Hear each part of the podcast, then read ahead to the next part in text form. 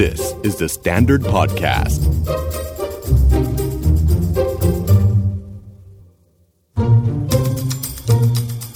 Are you okay?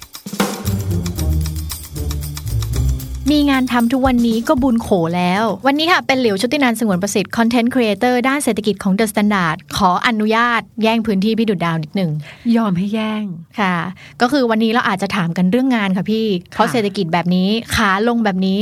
ทุกคนก็ตกงานเนาะอืมบางคนไม่ตกงานหรอก แต่โดนเข้มเหลือเกินข้นเหลือเกิน คือมีงานเพิ่มขึ้นอืมเกินกว่าเขาเรียกอะไรคะพี่ capacity ของเขาเองอืมเกินกว่าพลังงานที่เขามีเนาะเหมือนหลอดพลังเรามีสิบอ่าฮะ สั่งงานไปสักสองพันเปอร์เซ็นต์แม่เจ้าอ่าเราต้องทำยังไงดีคะพี่ เรื่องนี้เกิดขึ้นกับหลายที่เนาะอ๋อ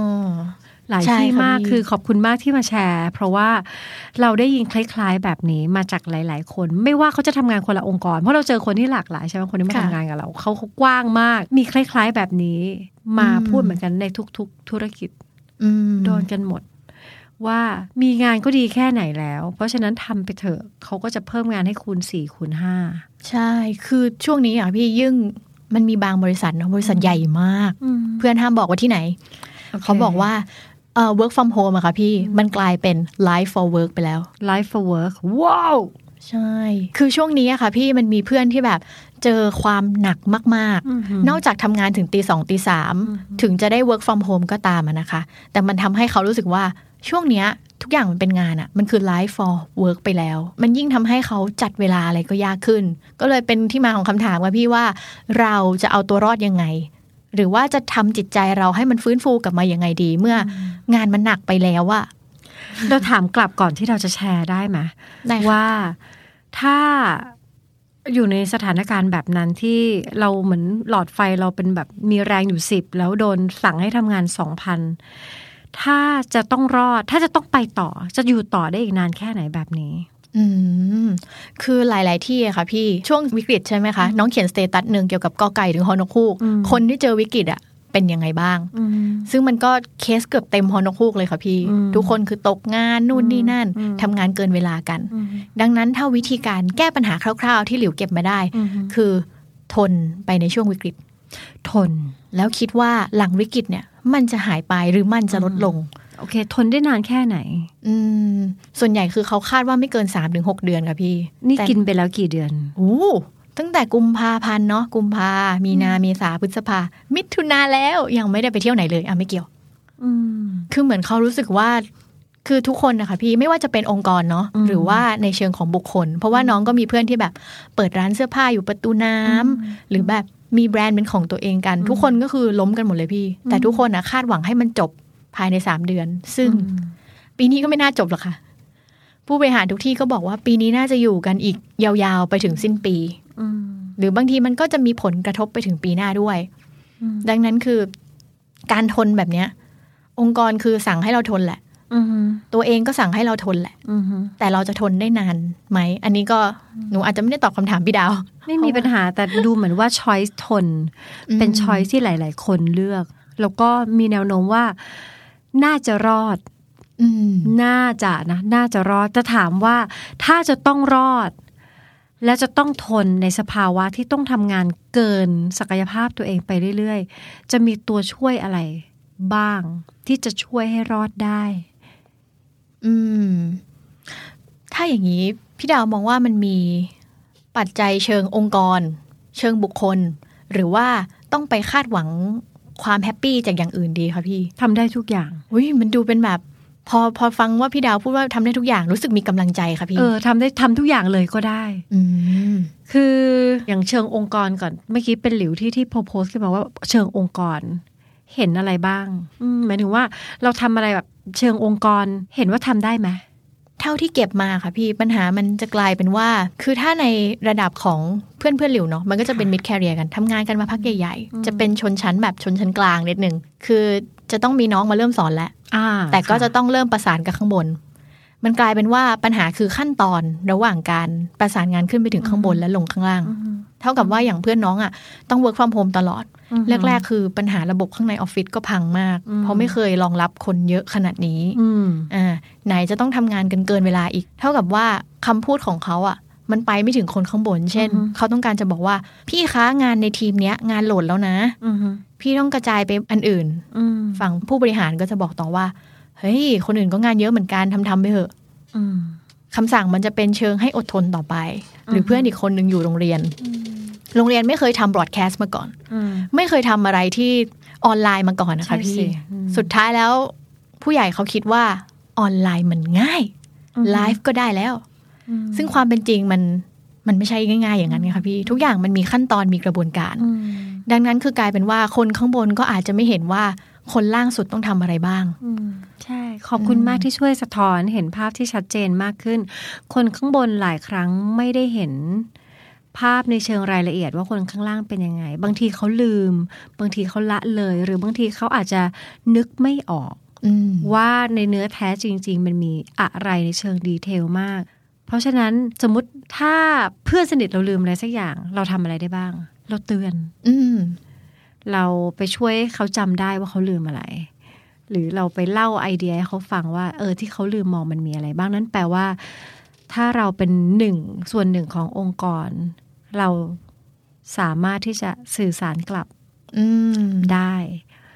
แต่ถ้าเราจะสื่อสารกลับว่า งาน load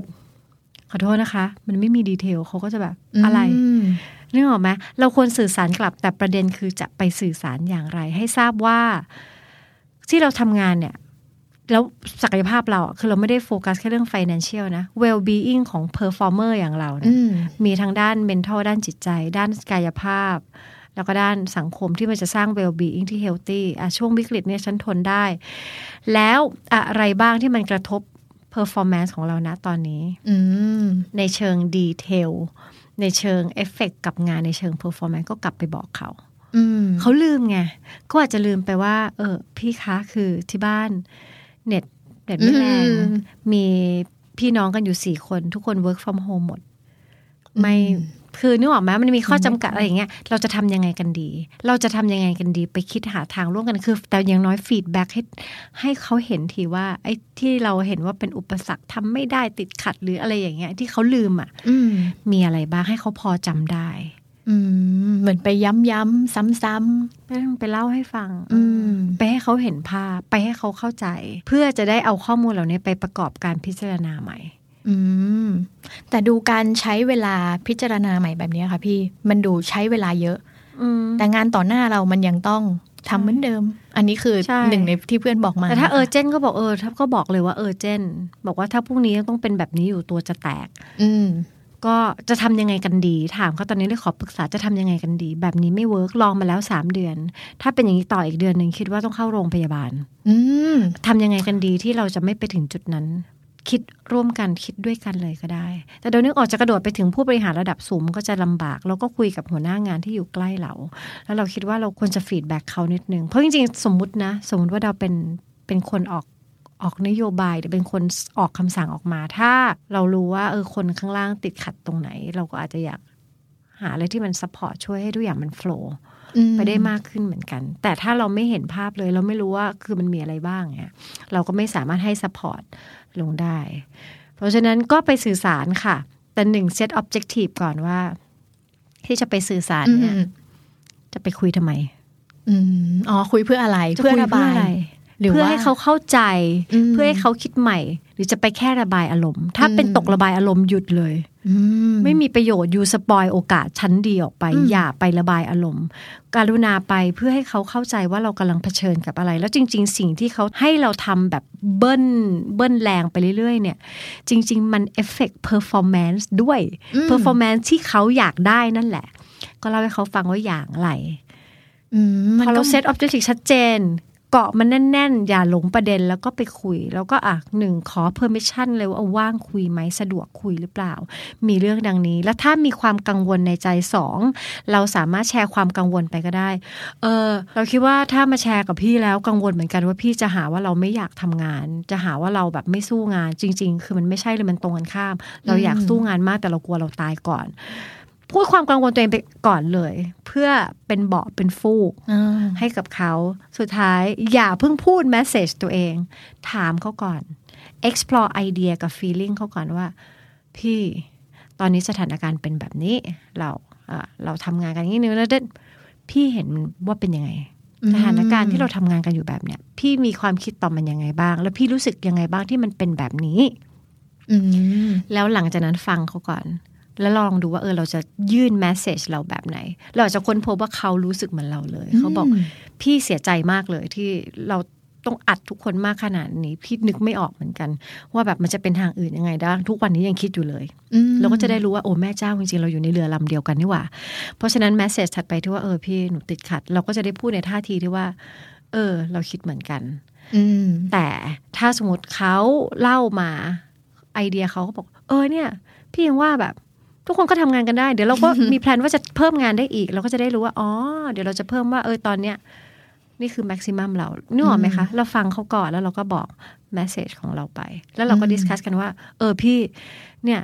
แล้วเราจะทำยังไงกันต่อดี อืม มันจะมีคำถามหนึ่งค่ะพี่ดุจดาวว่าก็คือ ไม่ว่าจะเป็นคนในระดับเราเนาะหรือว่าในระดับองค์กรอืมทุกคนอยากได้ทั้งปริมาณและคุณภาพในเวลาเดียวกัน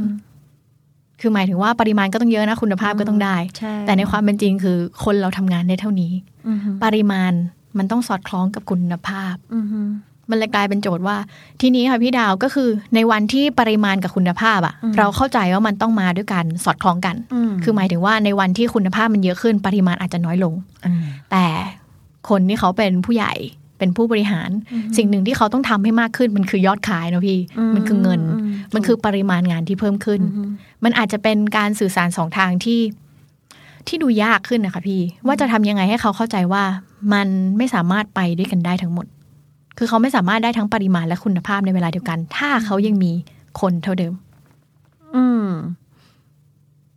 นี่คือสิ่งที่จำเป็นต้องไปคุยกับเขา เพราะว่าซะส่วนใหญ่เวลาที่เกิดปัญหาองค์กรและ การที่จะพัฒนา performance บางทีคนที่รู้ว่าจะต้องทำอย่างไร คือคนที่ทำงานจริง ๆ คือคนที่อยู่หน้างานอืมเพราะว่าเราเห็นว่ามันมีปัจจัยด้านเวลา ปัจจัยด้านปริมาณ ค่ะ ปัจจัยด้านคุณภาพ แล้วมันมีปัจจัยหนึ่งคือ capacity ของคนอืมซึ่งคนคนนั้นจะรู้ดีที่สุดว่า ณตรงเนี้ย อะไรคือจุดที่มันได้สูงสุดทั้งทั้งปริมาณและคุณภาพอืมเพราะฉะนั้นเราควรจะเอาข้อมูลเนี่ยไปคุยกับเขาเลยอืม ว่าอันนี้ realistic ไม่ realisticอะคุณสั่งงานมาเท่านี้ ต้องการได้ภายในวันนี้ เราบอกเลยว่า performance จะตกลงตกลงนะ นี่คือสิ่งที่เราคาดการณ์ได้เลย ไม่มีปัญหาสามารถทำให้ได้อืมแต่ performance อาจจะตกลง เท่านี้อย่างนี้อย่างนี้รับได้ไหมอืมถ้ารับไม่ได้ทำยังไงกันดี ก็ถามอืมกลับไป ถ้าเป็นเรานะ เราก็คิดแบบนี้แหละว่า มันพอเป็นการทำงานในองค์กรนะเราก็ไม่สามารถเอา เราเป็นตัวตั้งได้อย่างเดียวทั้งหมด เราก็ไม่สามารถเอาเขาเป็นตัวตั้งอย่างเดียวได้ทั้งหมด เพราะฉะนั้นการเข้าไป discuss แล้วก็สื่อสารกันอาจจะเป็น การค้นหาว่าถ้าจะให้ทน จะให้ทนต่ออย่างไร แบบที่จะได้รับ support อย่างไรด้วย อืม อืม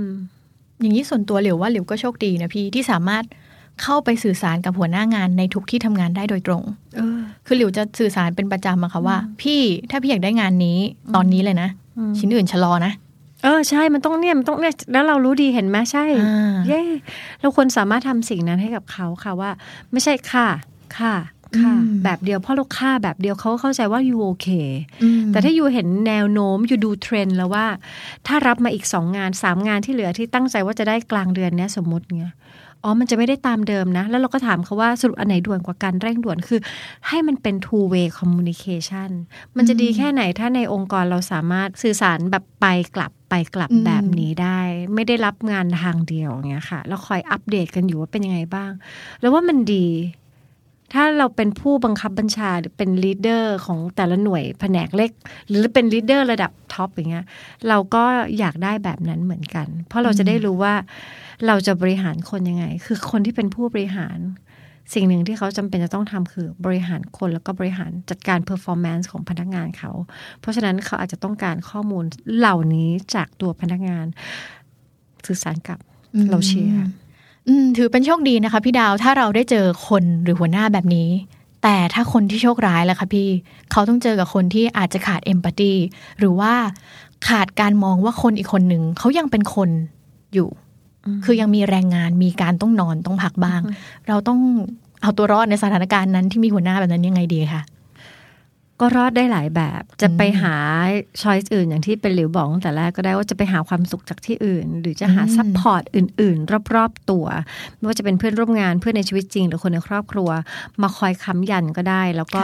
บางคนอาจจะปรับ mindset ว่าเอองานก็แค่งานวะอืมส่วนมันเป็นแค่งานไม่ให้มันมาเอฟเฟกกับตัวเรา กับตัวไม่ให้มันมากัดกินอืมแต่มันก็จะมีบางคนที่สามารถขีดเส้นชัดเจนว่าแบบ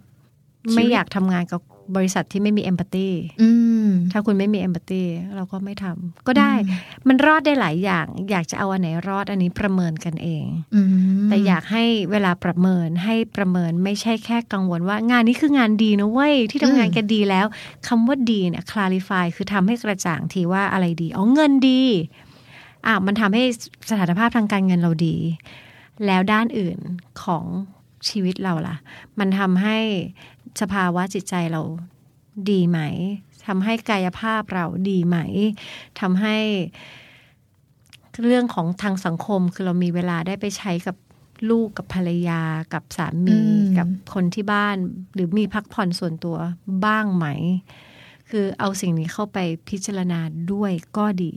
อืมเพราะว่าไม่อย่างนั้นเดี๋ยวเราก็ไปจบกันแถวโรงพยาบาลบางคนนั่งทำงานจนแบบตาเสียหลังหัก ป่วยป่วย แล้วเมื่อนั้นเราก็ค่อยนึกกันใหม่ว่าแบบ เอ๊ะ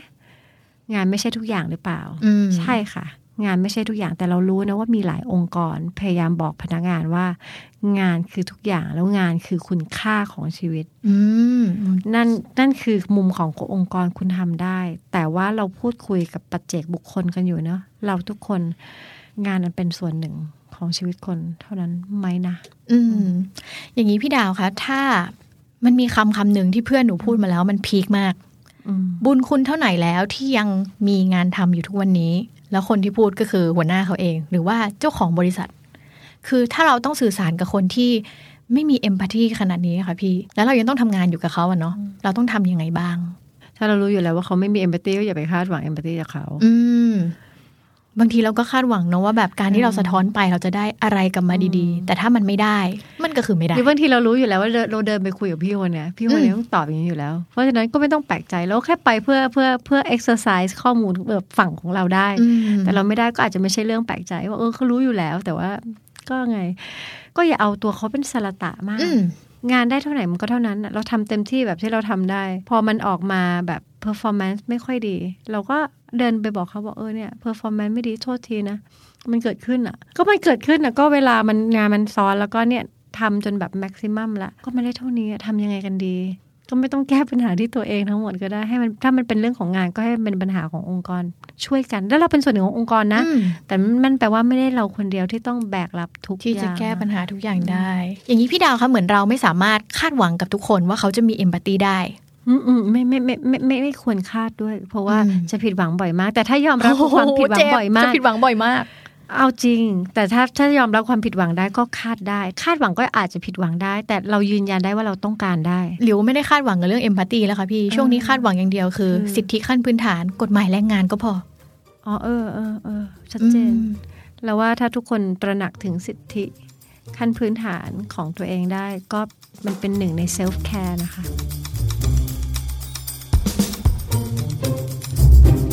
This is the Standard Podcast.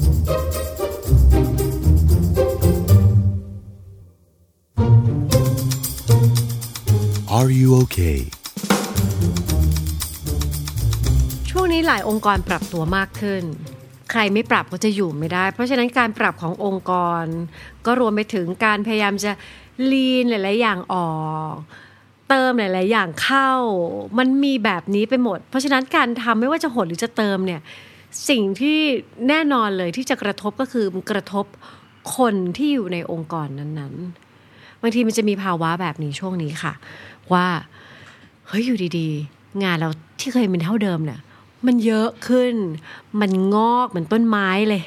มันต้องทำในสิ่งที่ เอ๊ะ ตอนแรกเราคุยว่าไม่ต้องทำแต่มันก็ต้องทำฉันเลยใช้คำว่าต้องทำสภาวะ workload งานงอกอะไรแบบนี้ เราควรจะพอหรือควรจะไปต่อดี วันนี้ไม่คุยคนเดียวค่ะ ไม่เอาอีกแล้วคุย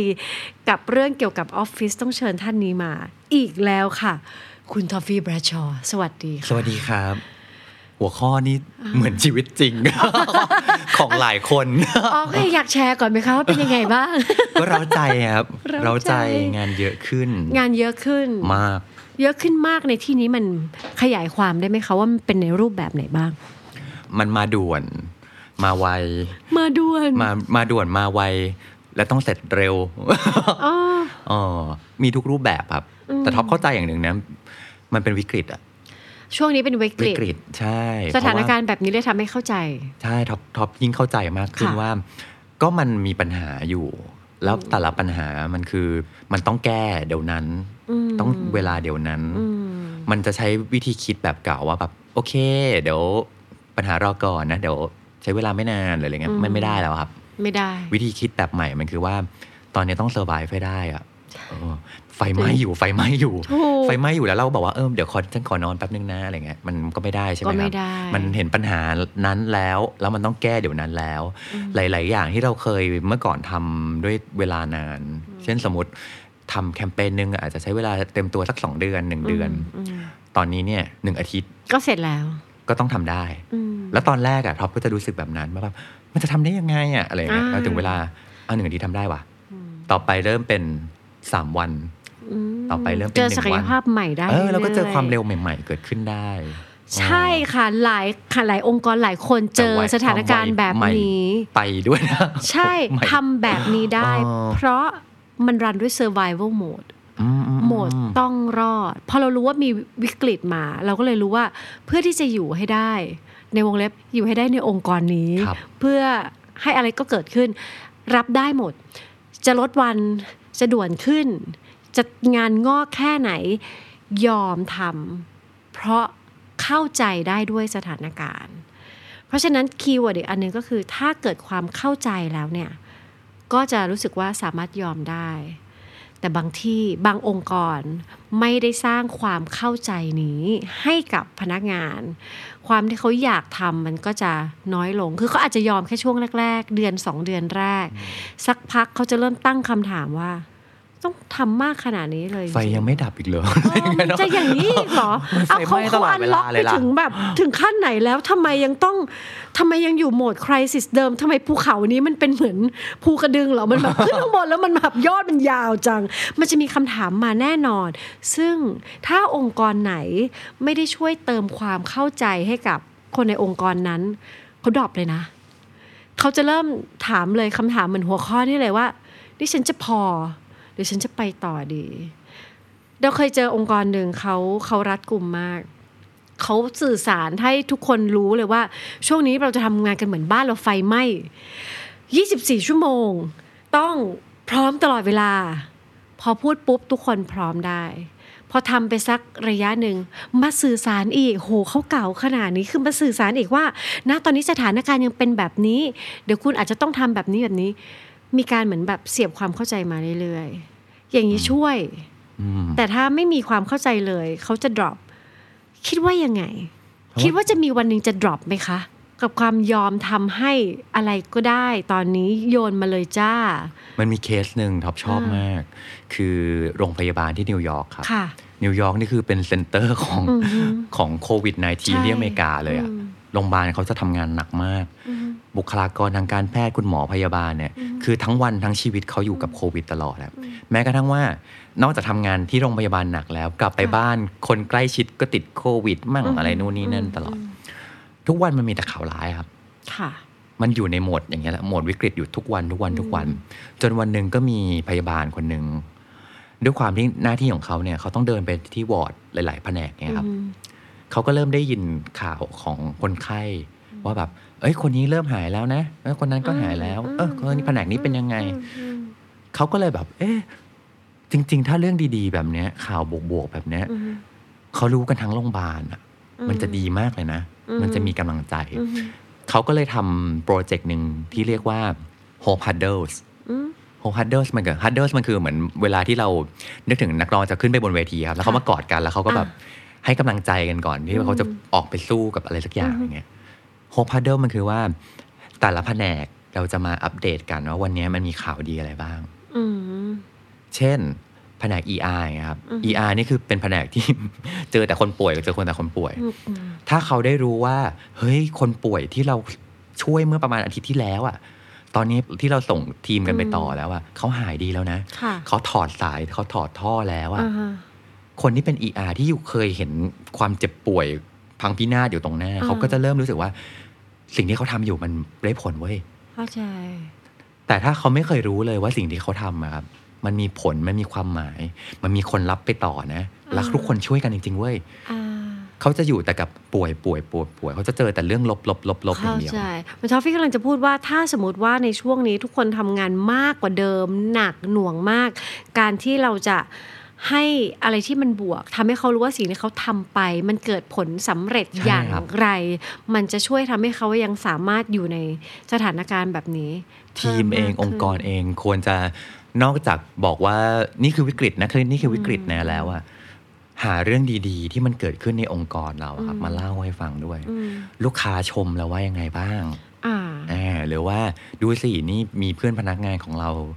ไปทำดีอะไรมาอืมอืมันเป็นกำลังใจมากเลยนะเป็นครับกำลังใจ แล้วเรา มันจะเห็นว่า เฮ้ย เราไม่ได้สู้อยู่คนเดียวว่ะอ่ามีคนราไตั้งใจโดดเหมือนดี่ยวเราเลยอืมอืมแล้วดูสิเขาตั้งใจแล้วอะ มันมีผลต่อคนอื่น ๆ ด้วยเนาะใช่มันส่งต่อกำลังใจซึ่งกันและกัน ยิ่งในช่วงวิกฤตแบบเนี้ยครับ อันหนึ่งที่เราขาดเลยก็คือ ปฏิสัมพันธ์กับมนุษย์เอาขาดแน่แหละยิ่งในช่วง work from home ซึ่งต่อไป work from home อาจจะกลายเป็นมากขึ้นบรรทัดฐานใหม่อืมที่หลาย ๆ องค์กรต้อง work from home กันต่อไปเลยค่ะครับ สิ่งที่มันเกิดขึ้นคือเมื่อเราไม่เห็นกันแล้วครับ เรามักจะมีความคิดบางอย่างว่า เธอไม่ได้ทำงานอยู่แน่เลย เธอนอนดู Netflix อยู่แน่เลยโอ้ที่เธอรับโทรศัพท์ช้านั้นอ่าเธอจะต้องไปทำอะไรอย่างอื่นแน่เลยอืมมันจะมีแต่เรื่องแบบคิดแย่ๆๆๆๆอย่างนี้มาอืมแล้วมันก็เลยจะตามมาด้วย action ที่มันผิดพลาดอืมเช่น เราก็จะจิกจิกจิกจิกจิกเขาจนกว่าจะรับ ไม่รับ ได้ไม่ได้ เพราะเธออยู่บ้าน และเธอต้องพร้อมอยู่ตลอดอืมเพราะนี่คือการทำงานและนี่คือวิกฤตอืมจิกจิกจิกจิกจิกไป หรือเราจะโยนงานไปเมื่อไหร่ก็ได้โดยที่ไม่ได้ดูว่านี่คือเวลาส่วนตัวของเขา เพราะเราไม่ได้เห็นหน้าเขาเราไม่รู้ หรือเราไม่ได้รู้ว่าในระหว่างที่เขาเราไม่เห็นเขาว่าเขากำลังทำอะไรอยู่ที่เขากำลังพยายามอะไรบางอย่างอยู่ก็ได้นะครับ บางทีเราไปเห็นปลายทางที่ว่าแบบอ้าวงานมันไม่สำเร็จว่ะแต่เราไม่ได้เห็นภาพของเขาตอนที่เขานั่งทำงานนั้นที่มันแบบจริง ดุเดือดมากเลยอะจริงไม่เห็นความทุ่มเทนั้น เพียงเพราะว่าเราอยู่กันคนละที่อืมสิ่งที่มันจะช่วยได้ก็คือว่า เราต้องสื่อสารกันมากขึ้นน่ะอืมนอกจากให้กำลังใจกันแล้วอืมเราควรถามไถ่กันว่าแบบเป็นยังไงเป็นบ้างไงบ้างอืมันเป็นคำถามง่ายมากเลยนะ แต่ว่าท็อปรู้สึกว่าแค่ใครๆมันมาถามแล้วว่า เออเป็นไงอืมเหนื่อยไหมเอ๊ะคำว่าเหนื่อยไหมนี่คือดีช่วยได้มามากกเลยโดยเฉพาะอืมในวิกฤตแบบนี้ภาวะแบบนี้ใครมาถามเราว่าเหนื่อยไหมเนี่ยแบบอืม เอ้ยเขาเป็นห่วงว่ะ เรามีอ่าคุณค่าว่ะ ถ้ายิ่งหัวหน้ามาถามนะอืมมันจะดีมากเลย สิ่งที่มันเกิดขึ้นก็คือว่าหลาย ๆ ที่อะมักจะมี perception อย่างหนึ่งว่า เราต้องการที่จะฝังหัวพนักงานว่าเขาต้องจงรักภักดีกับเราอืมความจงรักภักดีต่อองค์กร คือค่านิยมคือคุณค่าของพนักงานอืมเมื่อก่อนมันใช่ เมื่อก่อนมันถูกฝังหัวมาว่าแบบโอเค เมื่อเราทำงานที่บริษัทไหน เราต้องจงรักภักดีอืมเราต้องจงรักภักดีจงรักภักดีคำถามก็คือว่า เอ๊ะจงรักภักดีแล้วทำไมทำไปทำไมวะอืมใช่มันจะไม่มีประโยชน์ความรักจงรักภักดีนี้ จะเกิดขึ้นไม่ได้ ถ้าเราไม่ได้ทำอะไรให้เขา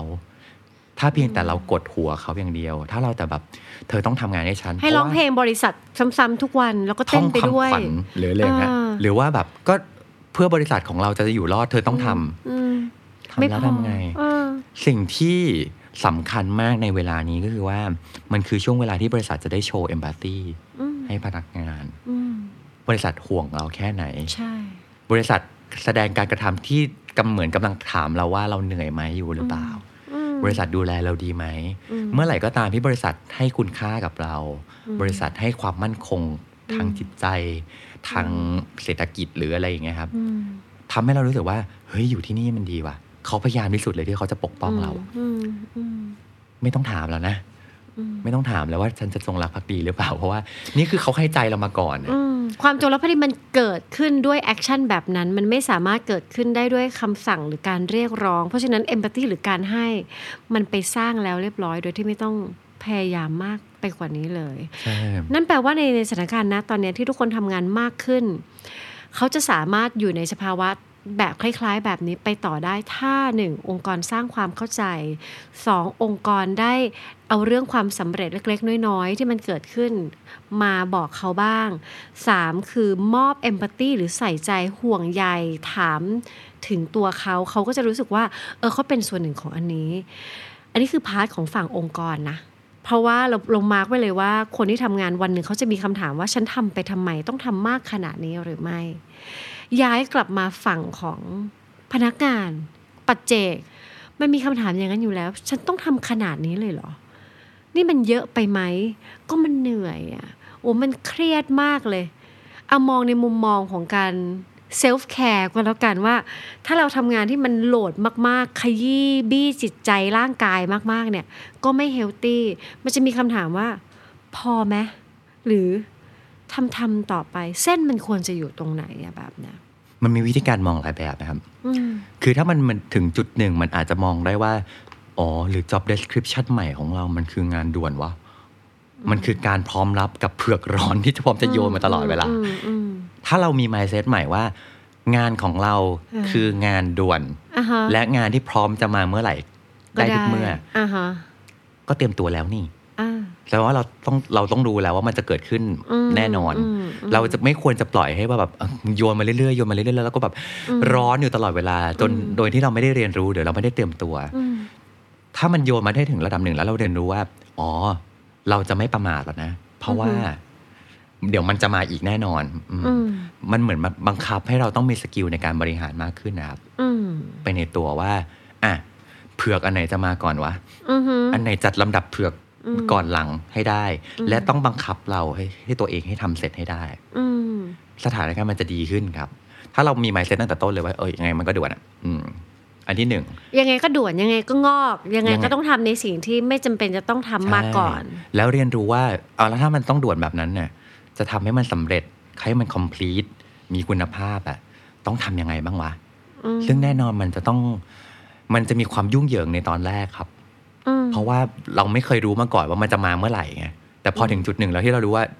เดี๋ยวมันก็ต้องมาว่ะอ่าฮะงั้นแปลว่าเราจะไม่เสียเวลาสักนาทีไปกับอืมความเอื่อยเฉื่อยของเราอะเราจะทำงานแต่ละอันให้มันสำเร็จให้ได้อืมอืมแล้วเราก็จะเริ่มมี skill มากขึ้นว่าเราต้องลำดับก่อนหลังได้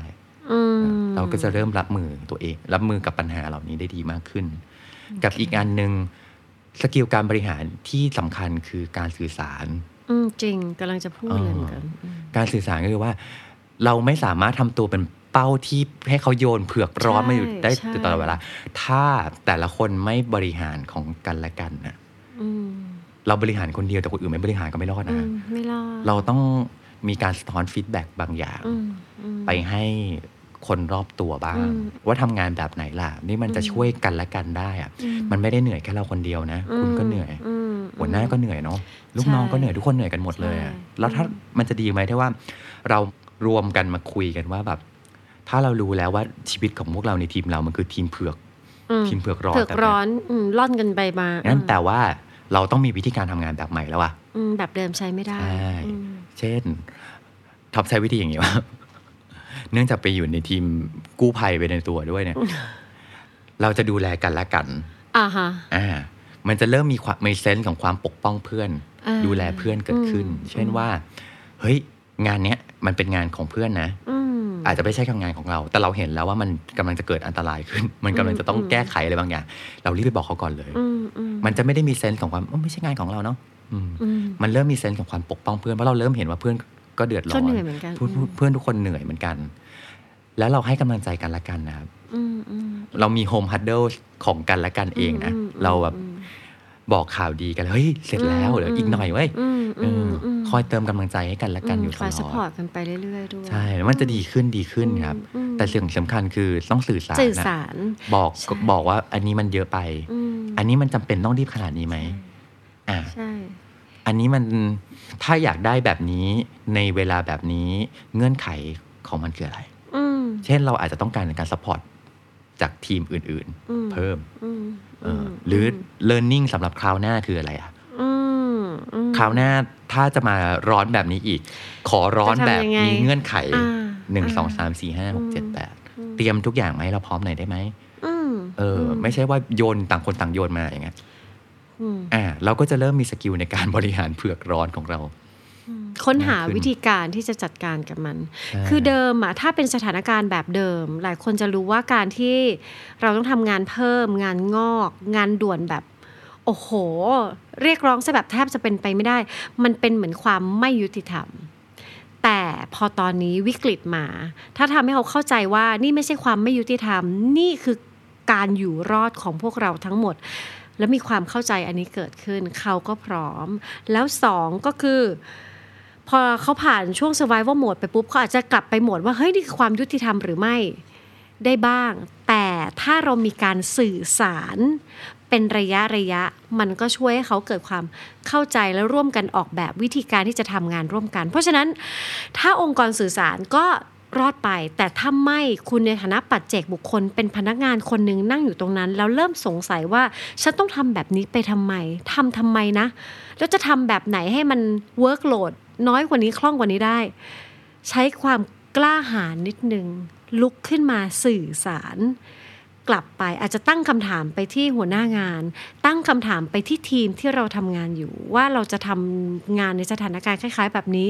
แบบไหนอย่างอื่นได้บ้างเพราะว่าถ้าเราไม่สื่อสารไม่มีใครมาทราบความคับข้องใจหรือความงงของเราได้ แล้วเราไม่สามารถทำงานในภาวะ workload งานงอก โดยที่ไม่มีความเข้าใจ แล้วโดยที่ไม่มีทีม support ได้ สถานการณ์ตอนนี้ communication ให้เกิด empathy ให้เกิดความเข้าใจแล้วเดี๋ยวมันจะมีหนทาง ซึ่งจะเป็นหนทางใหม่ๆ แล้วเราจะไม่รู้สึกว่านี่มันไม่แฟร์นี่มันคือทำร้ายตัวฉัน แต่เราจะรู้สึกว่า นี่คือหนทางรอด เราก็จะรอดไปด้วยกัน อืม นี่ครับเพราะว่าคนสำคัญเลยก็คือหัวหน้าทีมอะใช่ บางทีเรามุ่งองค์กรด้วยแหละ บางทีเรามุ่งจะให้บริษัทอยู่รอดแต่พนักงานตายนึกออกไหมตายหมู่เลยใช่เอออมองค์กรรอดนะ ทุกคนอยู่รอดแต่ว่าสภาพจิตใจเราไม่เหลือเลยอะใช่สิ่งสำคัญที่ท็อปอยากจะบอกคือว่า เราอย่ามุ่งแต่แค่เฮดเขาอืมเวลาเนี้ยเฮดเขาก็คือจำนวนพนักงานเนี่ยมันน้อยลงแน่นอน แน่นอน เพราะว่าด้วยการรัดเข็มขัดเศรษฐกิจนู่นนี่นั่นใดๆเฮดเขาเราน้อยลงอืมสิ่งที่เราต้องให้ความสำคัญยิ่งกว่าเฮดเขาคือฮาร์ดเขาใช่ ใจของทหารของเราที่ยังเหลืออยู่อืมในกองทัพของเราอยู่อืมอยู่เนี่ย มันเป็นยังไงบ้างวะใช่ ถ้าเราให้กับเขาก่อน ถ้าเราทำให้เขารู้สึก ไม่ว่าเขาจะมีเฮดเขากี่คนก็ตามนะแต่ heart เขาของเขามันแบบพลังเหลือเฟืออ๋อถ้าสู้เหลือเฟือสู้อืมมันสู้ได้นะ มันได้สิ มันไปด้วยกันได้พลังมันปลอบใจนี่มหาศาล ใช่ มันะปลอบโยนซึ่งกันและกันอืมแต่ทีนี้เนี่ย heart เขามันจะเกิดได้อะมันเกิดจากการที่เราเห็นก่อนว่าผู้นำทำอย่างไร ผู้นำทำอย่างสิ่งที่เขาอยากเรียกร้องให้เราทำไหม เขาบอกอยากให้เราสู้กับวิกฤตเขาสู้เปล่าวะอืมอืมผู้นำดูแลทีมอย่างไรทำให้ทีมรู้สึกว่า เขาปลอดภัยนะ เขามั่นคงนะ ปลอดภัเขายมีความมั่นหมายคงมีความหมายนั่นเขาคืมีอสุขภาพความหมายอยู่จิตใจที่จะช่วยใช่ทำให้คนจำนวนไม่กี่คนที่ยังอยู่ในทีมตอนนี้ มีใจที่มีพลังขึ้นมา แล้วก็สามารถทำงานที่มันมีปริมาณที่มากกว่าเดิมใช่ได้ทอมได้คุยกับเจ้าของเป็นกวินชาบูครับ ค่ะอ่าเขาเล่าให้ฟังว่าเขาก็เจอวิกฤตแบบนี้เลยครับอืมแล้วเขาก็จำเป็นจะต้อง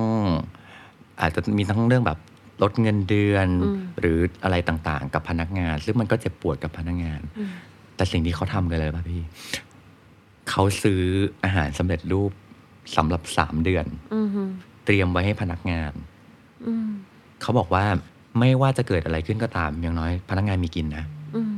แล้วคุณนอนหลับอืมคุณอยู่อาศัยอยู่ที่ร้านอาหารเราก็ได้อืมพอเขาดูแลพนักงานก่อนนะครับอืมใจพนักงานมานะใช่ ที่เหลือมันคือไม่ว่าจะเกิดอะไรขึ้นต่อ นี่ไงบริษัทดูแลเราแล้ว นี่ไงหัวหน้าดูแลเราแล้ว หัวหน้าเห็นเราเป็นมนุษย์นะเว้ยอืมเขาไม่ได้เห็นเราเป็นแบบ อะไรก็ได้ที่บี้เฟื่ให้องทำงานอยู่ตลอดเวลาแล้วก็แบบทำงานไปเถอะอะไรเงี้ยอืมเพื่อความอยู่รอดค่ะ อย่าให้สงครามจบแล้วทหารเรา นับมานั่งนับศพกันอีกทีใช่แล้วให้แบบทหารเราตายกันหมดอะอืมอือืมมไม่โอเค โดยที่เขาตายไม่ใช่ตายเพราะวิกฤตด้วยนะ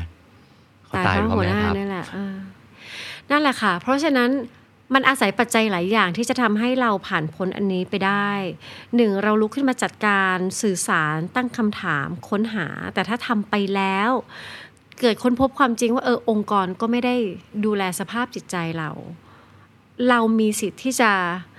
พิจารณาอีกรอบหนึ่งนะ เพราะว่าสุขภาพจิตใจก็ยังสำคัญไม่ได้แพ้สุขภาพทางร่างกาย แล้วจริงๆ มันเป็นสุขภาพองค์รวมของเรา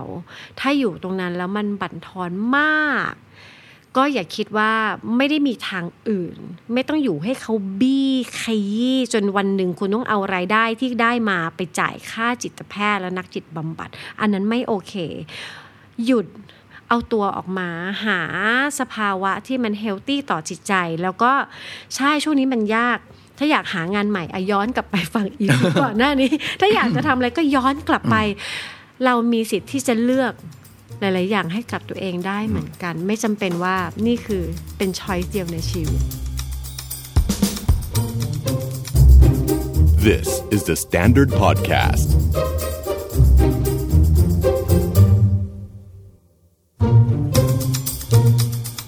Are you okay? มีหลายคนที่เชื่อมั่นว่างานเท่ากับคุณค่าของชีวิต แล้วก็ให้ค่าในเรื่องของงานว่าเป็นส่วนสำคัญมากของชีวิตแล้วช่วงนี้ค่ะ ช่วงที่มีโควิด มีพิษ new normal พิษเศรษฐกิจหรืออะไรต่างๆ มากมาย มันค่อนข้างเขย่าแล้วก็สั่นคลอนพื้นที่ที่เรียกว่างานค่อนข้างสูง แล้วพอมันเป็นแบบนี้หลายคนที่ได้รับผลกระทบนั้นก็จะเริ่มรู้สึกว่าเออจริง คุณค่าของฉันเริ่มถูกสั่นคลอนไปด้วยเลย บางคนจำเป็นจะต้องปล่อยมือจากงานที่ถืออยู่ แล้วก็เลยเข้าใจไปด้วยเลยว่าการที่ไม่ได้ถืองานชิ้นนั้นแล้ว ก็เท่ากับว่าตัวเราไม่มีคุณค่า มันจำเป็นต้องเป็นอย่างนั้นเสมอไปไหมคืองานเท่ากับ คุณค่าของตัวเราเอง หรือว่าค่าของคนอยู่ที่ผลของงานอะไรก็ว่าไป ไม่แน่ใจเรามาคุยกันดีกว่า วันนี้ยังอยู่กับคุณโอมสิริอีกครั้งค่ะอีกครั้งหนึ่งค่ะ เชื่อหรือไม่เชื่อยังไงคะกับคำว่าค่าของคนอยู่ที่ผลของงานคะก็สมัยวัยใสๆนะครับ พี่ก็เชื่อเลยครับ เพราะเราไม่มีประสบการณ์ในการมี factor อื่นมาชี้วัดไงพี่ เอาจริงจริงจริงใช่จริงใช่เราก็เชื่อใช่เอาโอเคโอเคทำงานทำงานครับทำงานอือืมมทำงานใช่จะได้รู้ว่าเรามีค่า ใช่ครับ โดยเฉพาะค่าเงินเดือนที่เขาจะจ่ายมาให้เราเนี่ยครับ เราจะโอ้ได้นั่นรู้เป็นเลขเลยชัดเลย ใช่ครับมันถูกตีมูลค่าออกมาคือต้องบอกก่อนว่าจริงๆเราเป็นมนุษย์เงินเดือนนะเราเราต้องรู้ก่อนว่าสิ่งหนึ่งที่เราเข้าไปรับเงินเดือนเขาเนี่ยเรามีต้นทุนแลกไปอยู่แล้วก็คือ ความสามารถกับเวลานี่คือสมการที่เราแบบต้องแลกมาแลกมาอ๋อเนี่ยแหละคือคุณค่าของเรา แล้วถ้าเราอยากได้เงินเดือนเยอะๆเราก็ต้องมีคุณค่าเยอะเออๆทำเยอะๆไปเยอะๆให้เขาไปเยอะๆให้วลเขาเยอะๆได้ครับ ก็ช่วงสิบปีแรกเราก็จะมีความเชื่อแบบนี้ครับ พี่อืมพี่ดาวใช่ไหมฮะ แต่ว่าชีวิตมันไม่ได้หยุดแค่สิบๆปีแรก ใช่ เพราะว่ามันมี factor อื่นเข้ามาฮะอย่างที่เราเคยคุยไปเทปที่แล้ว เรามีครอบครัวเนอะหัวหน้าใช่โทรมาด่าด้วย เพื่อนฝูงเริ่มแบบว่าส่งสัญญาณไม่โอเคละ หายเออไปใช่ไหมครับพี่แล้วก็คนที่ทำงานมาปุ๊บเข้าหลักเลขสามก็จะเริ่มมีคนรักครัวอะไรเงี้ยฮะชีวิตเรามีแฟกเตอร์เข้ามาแบบใหม่ ๆ เข้ามาอืมมันก็เลยเชฟเริ่มทำให้สมการที่บอกว่าค่าของคน อยู่ที่ผลของงานเนี่ยมันมีการ เอ๊ะจริงเปล่าวะมันเป็นเออจุดที่ดีมากเลยที่เราได้มา เอ๊ะใช่คือมันเป็นจุดมาสั่นคลอนความเชื่อตัวเองที่มีมาตั้งแต่เด็กเพราะเรานึกออกว่าตั้งแต่เราเรียนมาเนี่ย ครูก็ให้ค่าและ เด็กเรียนเก่งให้ค่ามากกว่าเด็กเรียนไม่เก่ง จัดอ๋อจัดลำดับหนึ่งสองสามสี่ห้าให้เห็นมาตลอดเลยครับไม่รู้กี่ปี พอเรียนมหาลัยยังมีว่าเรียนเก่งมากได้เกียรตินิยมอันดับหนึ่งอ๋อมีกล่องมีเกรดพอมันตีมาเป็นตัวเลขมันชัดเนาะใช่มันชัดฮะจับต้องได้ จัดต้องได้พอจบออกมาทำงาน ก็ยังมาวัดค่ากันที่ตัวเลขเงินเดือนอะไรก็ว่าไป พอมันชัดใช่แบบนี้เราก็เผลอเข้าใจว่าโลกทั้งใบตั้งแต่เราเกิดมาเนี่ยเนี่ยแหละครับค่าของเรามันมันอยู่ที่ออฟฟิศเนี่ยแหละครับเอออยู่ที่ออฟฟิศแหละพี่ ใช่ครับเออเออใช่แต่ใช่มันไม่จำเป็นจะต้องเชื่อไปแบบนั้นเสมอไปการที่เราหันมาตั้งคำถามแบบนี้ก็ดี เพราะว่ามนุษย์คนหนึ่งมันจะมีแค่งาน อย่างเดียวจริง ๆ หรือเปล่าจริง ๆ งานมันเป็นแค่ส่วนเดียวสับเซตของชีวิตเราลองจินตนาการแบบลงเหมือนวาดรูปตัวเองในกระดาษไม่ได้เป็นตัวคนมีหัวมีตัวครับงานมันอาจจะเป็นแค่ลูกกลมลูกเดียวที่มันแบบ อยู่ตรงแบบไหล่ข้างซ้ายหรือข้างขวา มันยังมีเรื่องของเพื่อน สังคมครัชุบมชน ตัวเรา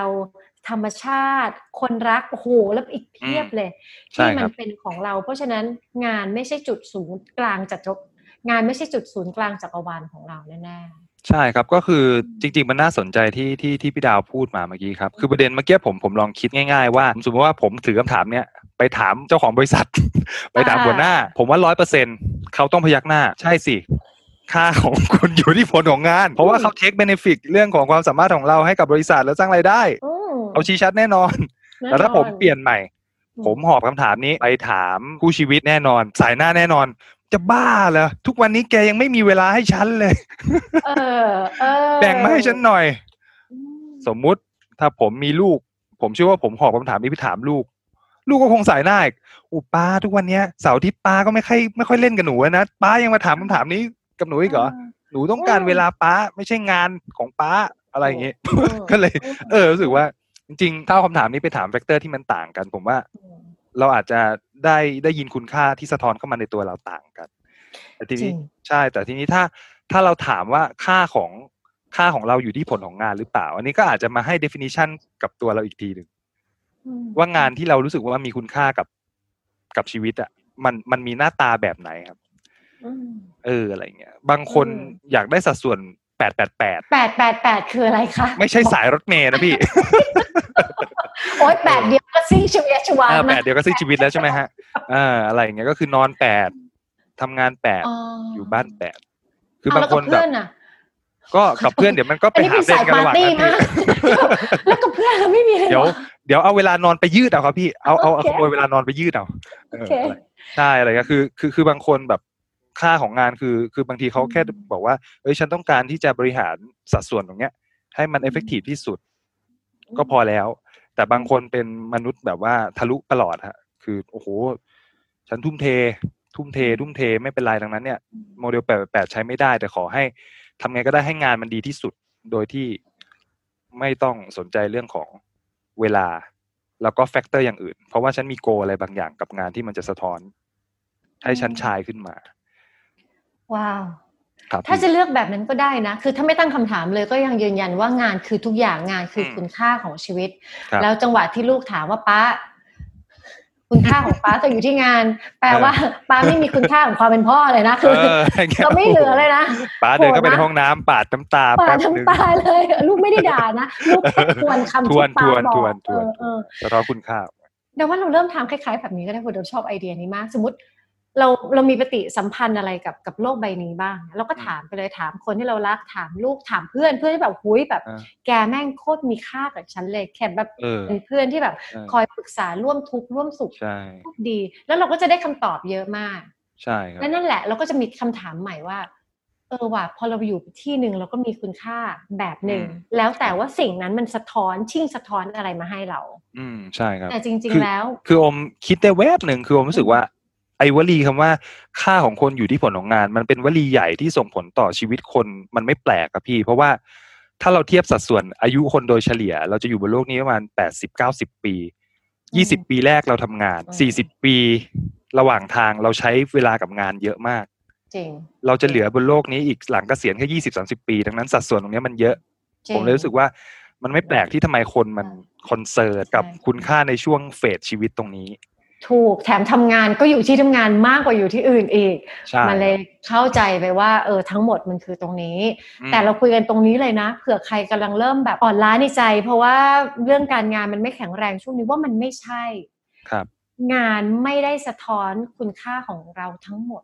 คุณค่าของตัวเราไม่ได้ตั้งอยู่ที่งาน คุณค่าของตัวเราก็อยู่ที่ตัวเรา คุณค่าของงานก็อยู่ที่งาน เริ่มจากไม่เห็นด้วยกับ ไอเดียที่แบกมาก่อนทำอย่างนี้ก่อนหลายคนจะถามว่าเอายังไงอะแต่ตอนเออถ้าตอนนี้เริ่มจากแบบงานคือทุกอย่างทำงานเท่านั้นถึงจะรู้สึกถึงคุณค่าของตัวเอง แล้วจะย้ายว่าแบบรู้สึกมีคุณค่าโดยที่ไม่ต้องทำงานได้ยังไงหนึ่งคือไม่เห็นด้วยแล้วก็สงสัยกับสิ่งที่ตัวเองแบกมาแล้วสองก็คือถามตัวเองด้วยว่า ถ้าไม่ทำงานแล้วจะรู้สึกว่ามีคุณค่ากับตัวเองยังไงได้อีกบ้าง ครับ คือลองดูนะบางคน บางคนก็ไม่ได้ทำงานตลอดเวลา คือมนุษย์คนเราโตขึ้นมาด้วยจุดมุ่งหมายว่าจะมีชีวิตรอด เพราะฉะนั้นเราก็แค่มีที่อยู่อาศัย มีอาหารรับประทาน มีเครื่องนุ่งห่ม มีสังคมให้เป็นส่วนหนึ่ง แค่เนี้ยจริง ๆ เราก็หมุนเวียนไปได้ ไปได้ครับเรื่อยๆเพียงแต่ว่าณปัจจุบันไอ้ตัวงานมันมาเป็นตัวแทรกอะเราต้องทำงานสิเราจะได้เอาเงิน ไปซื้อข้าวทำงานสิจะได้เอาเงิน ไปซื้อบ้าน มันเลยผิดสมการไปหมดอะมันชีวิตมันเหมือนเลยมีมิติเดียวแล้วมันก็แบนไปอย่างนั้นนะพี่ใช่คือพอพี่ดาวพูดถึงเนี่ย ผมเลยนึกถึงอดีตหัวหน้าผมอีกคนนึงเอาอีกคนนึงไม่ใช่คนเดิมนะ ไม่ใช่คนเดิมโอไม่ใช่คนเดิมคนเนี้ยมีไลฟ์สไตล์ที่แบบว่าผมเกิดมาผมก็ไม่คิดว่าจะมาเจอหัวหน้าแบบนี้ยังไงคะพอพอพี่ดาวพูดถึงเรื่องของมิแล้วติพื้นที่การสะท้อนคุณค่าของตัวเองนะฮะอืมอ่าก็ หัวหน้าคนนี้ของผมเป็นคนเก่งมาก แล้วก็เป็นคนอายุสี่สิบที่เฟี้ยวเปรี้ยวเท่มาก ผู้ชายนะเป็นผู้ชายอ่านะฮะอ่าฮะเอออะไรเงี้ยก็อาชีพจริงๆแกก็ทำเอ่องานด้านการตลาด อีกอาชีพหนึ่งที่แกทำก็คือแกเป็นนักดนตรีกลางคืน ว้าวอืมอะไรเงี้ยอืฮะมแล้วก็ ช่วงนั้นผมก็ติดตามแบบเรียนรู้วิชาจากหัวหน้าคนนี้ตลอดเลยฮะ ไปตอนเช้าเจอแกนั่งรถด้วยกันไปหาลูกค้าเข้าห้องประชุมเจอซัดบ้างโดนดุบ้างโดนอะไร มันก็มีภาวะ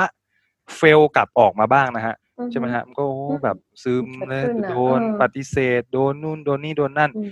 แต่หนึ่งสิ่งที่ผมสังเกตชีวิตของหัวหน้าผมคนเนี้ยคือเขาสร้างพื้นที่ความสร้างพื้นที่คุณค่าให้ชีวิตได้ ได้ยิบย่อยมาก คือว่า พอลงลงมาจากตึกใช่ไหมฮะอืมพี่เชื่อไหมว่ารปภตั้งแต่ชั้นออฟฟิศยันมาชั้นล่างเนี่ยอืมจำชื่อหัวหน้าผมได้หมดเลยอืมสวัสดีครับ สวัสดีครับ สวัสดีครับคุณต้น สวัสดีครับ สวัสดีครับผมพี่พี่ล็อบบี้อะไรเขาบ้างเนี่ยอะไรเอเงี้ยอเออเอออะไรเงี้ย เดินผ่านหน้าธนาคารรปภหน้าธนาคารยังจำชื่อได้อีกอืมเดินผ่านร้านคาแคร์ก็ทักอีกอืมแม้กระทั่งยันแบบกินข้าวร้านอาหารแถวออฟฟิศอะฮะอืม ผมรู้สึกว่าเป็นที่จดจใช่ผมรู้สึกว่าเฮ้ย เออนี่มันคือเสน่ห์เนอะำมันทำให้เราลืมลืมอารมณ์แบบที่โดนอัดในห้องประชุมไปเลยอะอ่ามเอออะไรเงี้ยหนึ่งเอออันนี้หนึ่งข้อแล้ว แล้วข้อที่สองอืมคือ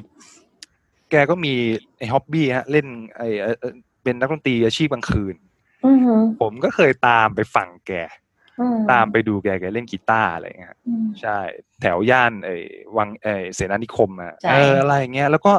แกก็มี FC ด้วยฮะ มี FC วงของแกเล็กๆ อะไรเงี้ย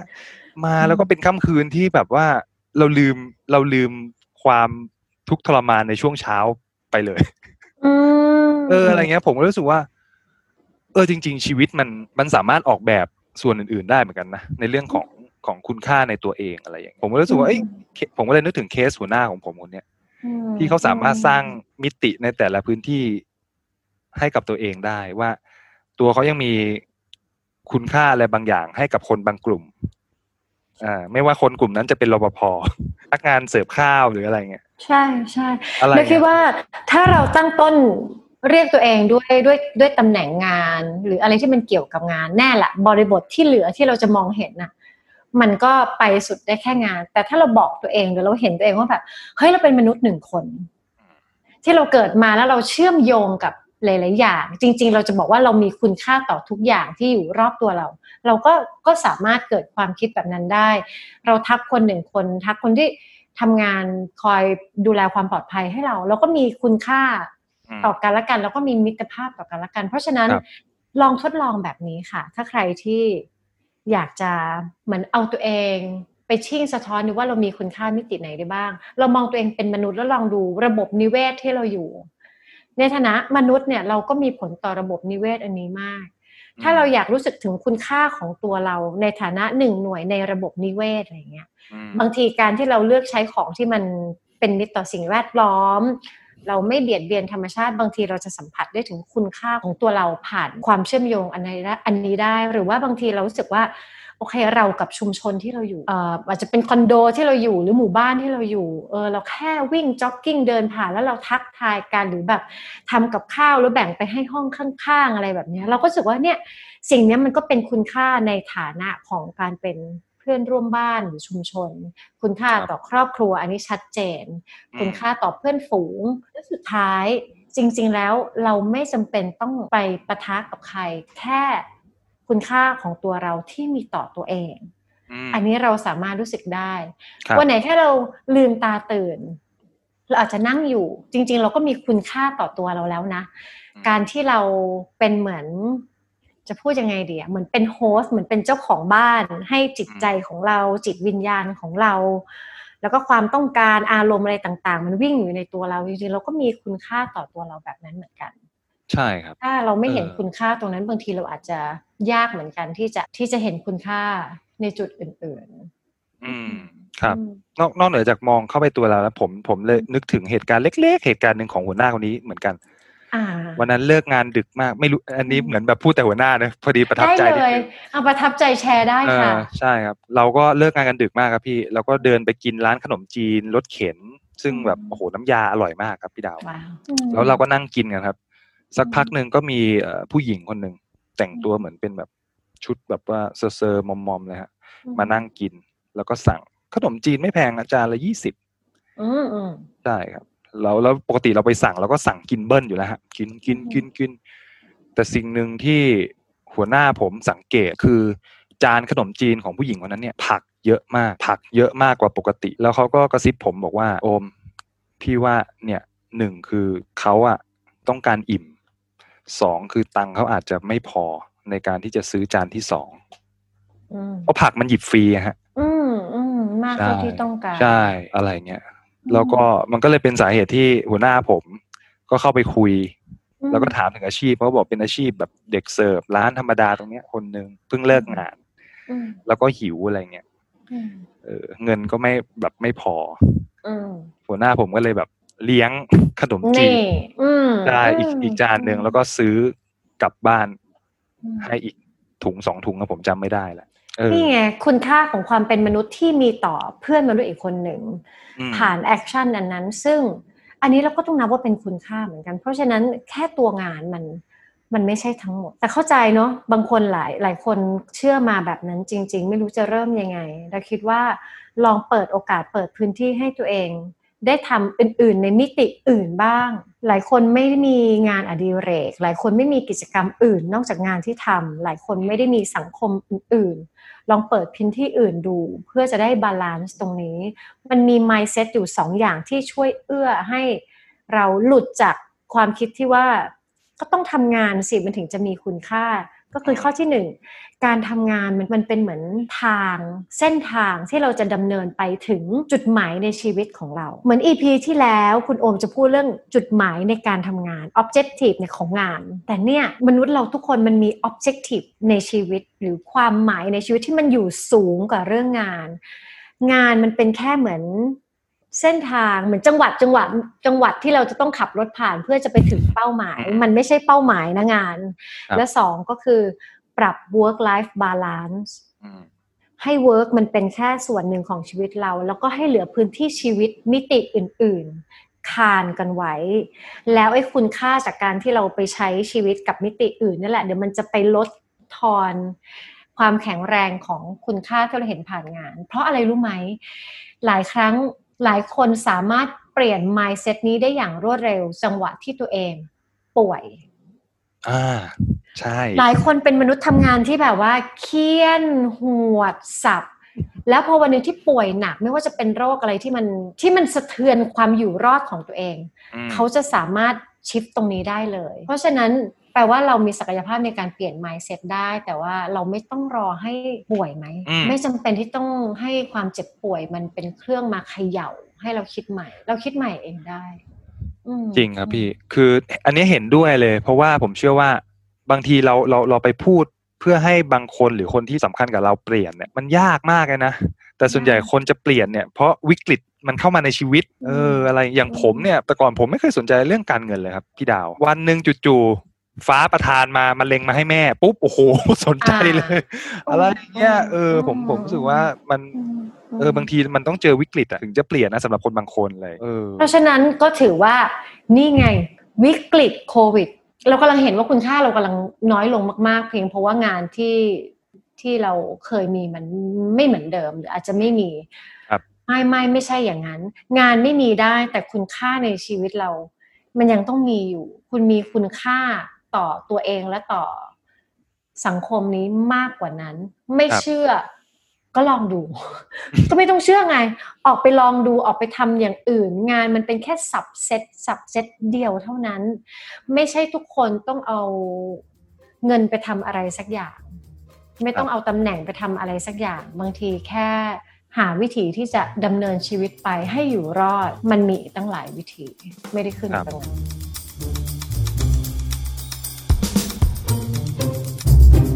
This is the Standard Podcast.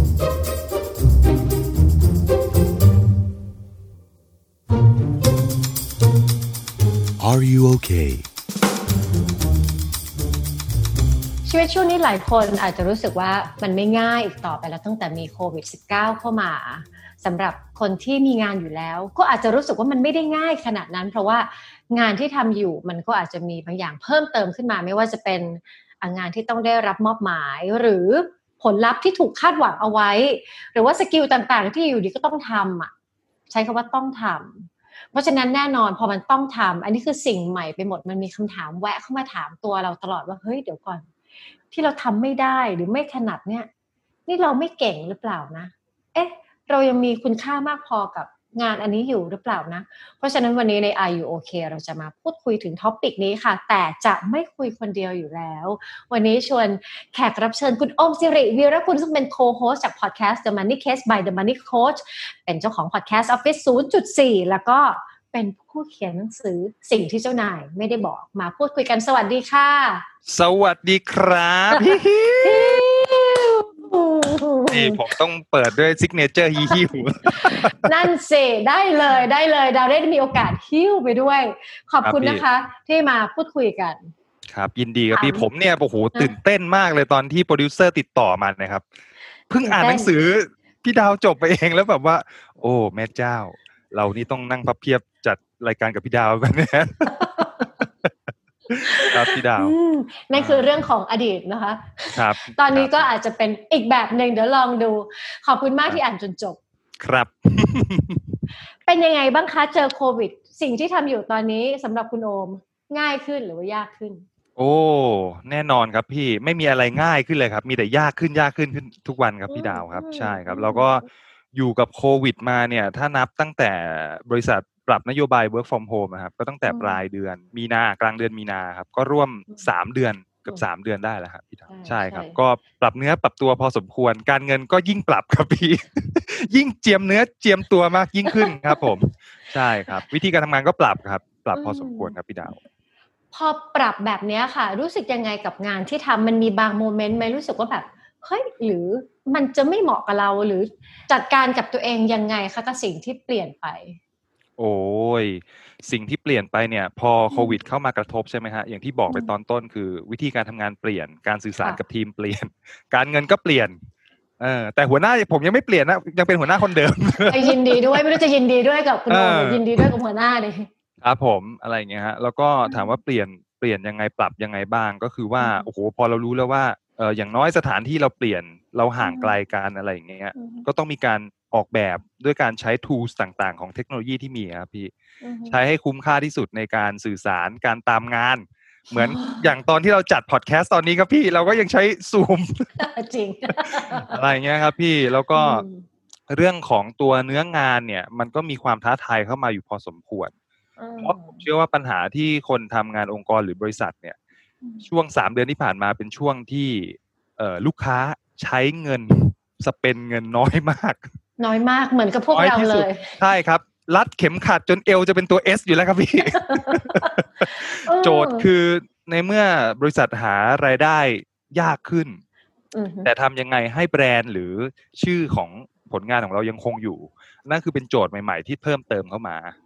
อืมใช่ครับพี่เราก็มีการทำ project ใหม่ๆ เพิ่มระหว่างอืมระหว่างทางเนี้ยขึ้นมากันเยอะพอสมควรครับ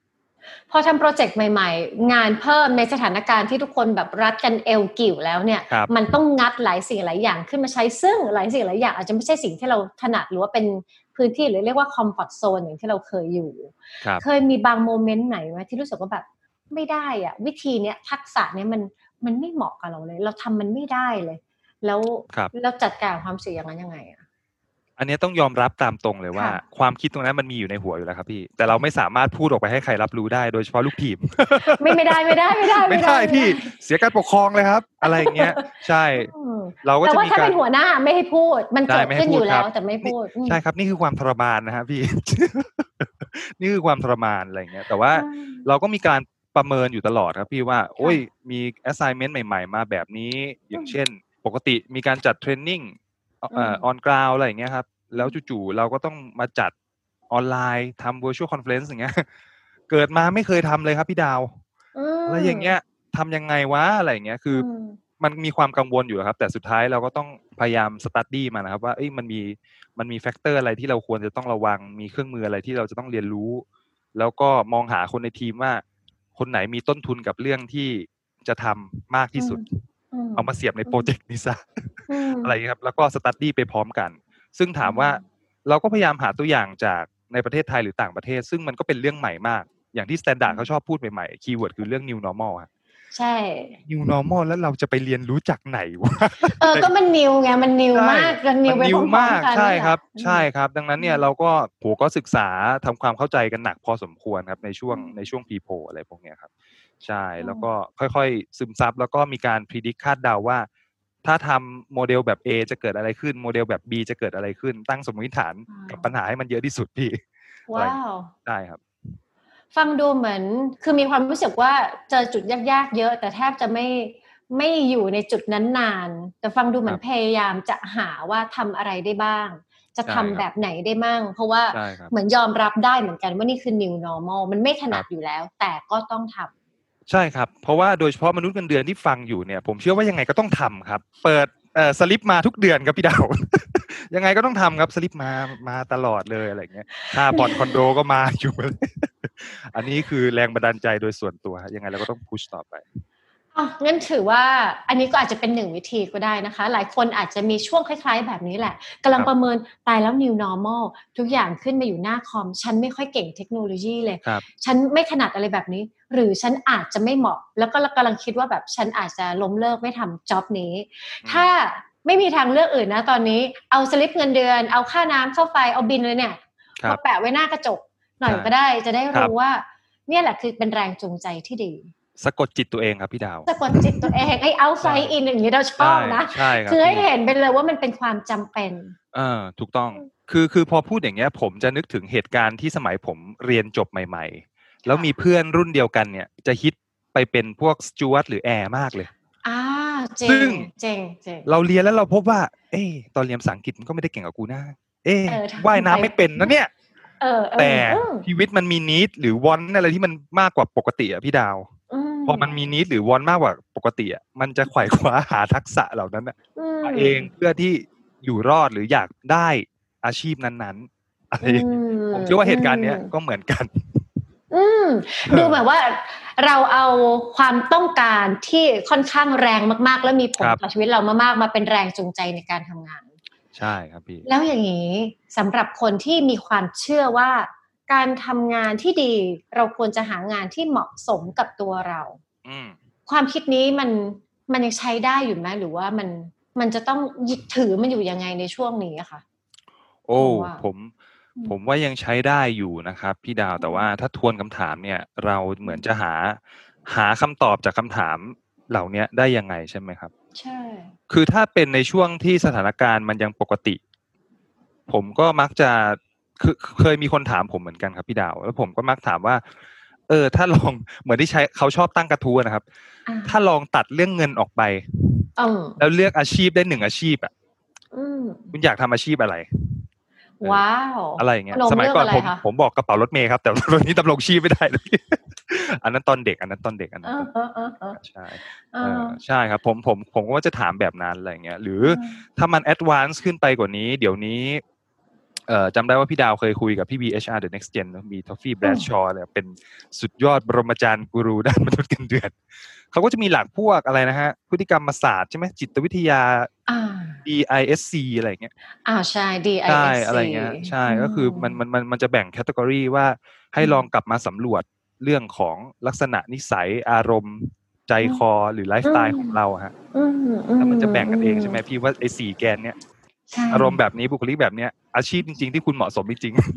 อืมอืมอืมเป็นอะไรเคยได้ยินใช่ๆใช่ใช่อ่าเช่นใช่ไหมฮะอย่างเช่นถ้าผมจำไม่ผิดไอตัวคำว่าดีมย่อมาจากโดมิเนนต์อะไรเงี้ยมันคือคนใช่ที่โดยวันนั้นเหมือนกระทิงหน่อยมั้งอ่าใช่อ่ามีมีความที่มันอกมั่นใจอะไรเงี้ยเราเนี่ยมีมีครึ่งหนึ่งอะไรเงี้ยแล้วก็อ่าไอนี่เป็น influential มั้งแบบชอบเข้าสังคม ชอบเจอผู้คนอืมอะไรเงี้ยอาชีพเหล่านี้อืมถ้าถ้าคุณมีลักษณะแบบนี้อาจจะเป็นแบบ ศิลปินหรือเปล่าผมผมไม่แน่ใจอะไรอืเงี้ยมเออออืมหรือแบบ S นี่คือจะมั่นคงมันหน่อยคือย่อมาจากอะไรนะ steady มั้ง steady ใช่ใช่ไหมถ้าผมอืมจะไม่ผิดอะไรเงี้ยอันนี้ก็จะอาจจะแบบเป็นอาชีพพวกทำแบบนักการเงิน คือจะมีความใจเย็นรอบคอบหน่อย ตัว C นี่ผมไม่แน่ใจอะไรเกี่ยวกับพวก conscientious หรืออะไรสักอย่างหรือเปล่าอ่าเป็นพวกแบบชอบความสมบูรณ์แบบอาจจะเป็นแบบนักกฎหมายหรืออะไรที่แบบอืมเป๊ะๆอะไรเงี้ยฮะ อืมได้ครับมันก็มีเครื่องมือที่ช่วยทำให้เรารู้ได้ว่า ตัวเราเหมาะกับอาชีพแบบไหนได้ใช่ครับได้เหมือนกันครับคราวนี้มันจะมีมนุษย์บางคนที่แบบโอ้ทฤษฎี DISC ไม่เคยเรียนไม่เคยรู้อืมเอาความคิดที่เคยได้ยินมาเป็นตัวตั้ง ซึ่งมีสองด้านเลยนะ มีด้านหนึ่งที่บอกว่า ถ้าเราเจองานที่เหมาะสมกับตัวเราเมื่อไหร่นะครับ เราจะค้นพบว่าเวลาทำนะมันจะทำได้ง่าย รื่นไม่ติดขัดเลยอืม กับอีกฝั่งหนึ่งบอกว่าไม่สิถ้าเมื่อไหร่ที่เราเจองานที่เหมาะสมกับตัวเรานะพอเราเจอจุดยากนะเราก็จึงอยากสนุกที่จะทำตัวเองให้มันยากขึ้น ยากขึ้น ยากขึ้นครับตอนเนี้ยมนุษย์สองฝั่งเนี้ยกำลังค่อนข้างจะเวียนหัวกับสถานการณ์ new normal เพราะว่าครับณตอนนี้เนี่ย เอ๊ะ ติดขัด แต่ก็ไม่รู้ว่าติดขัดแบบสนุกไหม มันไม่มีจุดที่แบบทำแล้วรื่นไหลแบบครับได้เลย ก็เลยเกิดอาการแบบ วังเวงในใจว่า นี่คือเราไม่เหมาะกับงาน หรือจริง ๆ เราแค่เราไม่สามารถจัดการความคิดจิตใจเพื่อที่จะเข้ากับยุคสมัยตรงนี้ได้ อืมครับพี่เออเขาก็จะเวียนหัวกันอยู่ตรงนี้เหมือนกัน เพราะฉะนั้นจุดไหนดีล่ะที่เราจะประเมินว่า เฮ้ย งานเนี้ย มันยังเป็นงานที่เหมาะกับเราอยู่นะ ถึงแม้ว่าณตอนนี้อย่างคุณโอมเจอก็คือ มันไม่ได้ง่ายเลย มันไม่มีอะไรง่ายสักอย่างเดียวทุกวัน ครับ ใช่ครับพี่ ไม่มีอะไรง่ายเลยครับอืมออแล้วเราจะรู้ได้ไงว่ามันจะไม่ได้ยากจนทำให้แบบจิตใจหรือความคิดต่อตัวเองเรามันไม่เฮลตี้แล้วอะอ๋อ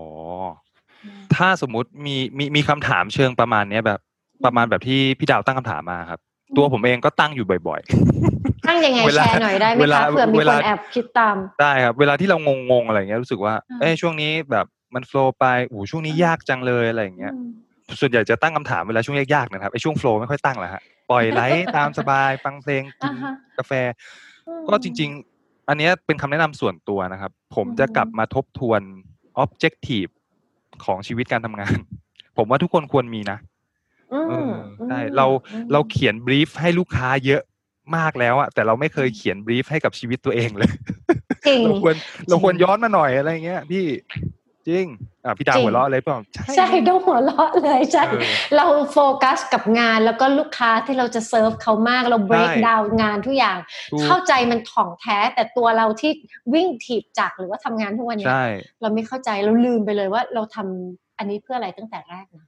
ใช่ครับพี่เราควรจะกลับมาทบทวนว่า objective ในชีวิตที่เรา ตั้งแต่เราเข้ามาทำงานที่นี่ ความหวังในการเติบโตฐานเงินเดือน อะไรเงี้ย เราวาง step อะไรไว้บ้างอะไรเงี้ยฮะเออแล้วการที่จะเติบโตไปแบบมีเงินเดือนเยอะๆมีตำแหน่งอะไรเงี้ยแน่นอนมันมีต้นทุนที่คุณต้องแลกอยู่แล้วก็คือไอ้ความ suffer ที่คุณกำลังแลกมาอยู่เนี่ยแหละเออผมผมผมว่ามันน่าจะเป็นฐานที่เอามาย้อนถามตัวเองเพื่อความเข้าใจว่าไอ้สิ่งที่ฉัน suffer เนี่ยโอ้ลูกค้าโทรมาตีสามอะไรเงี้ยสมมติ มันคืออะไรอะไรเงี้ยอันอ๋อ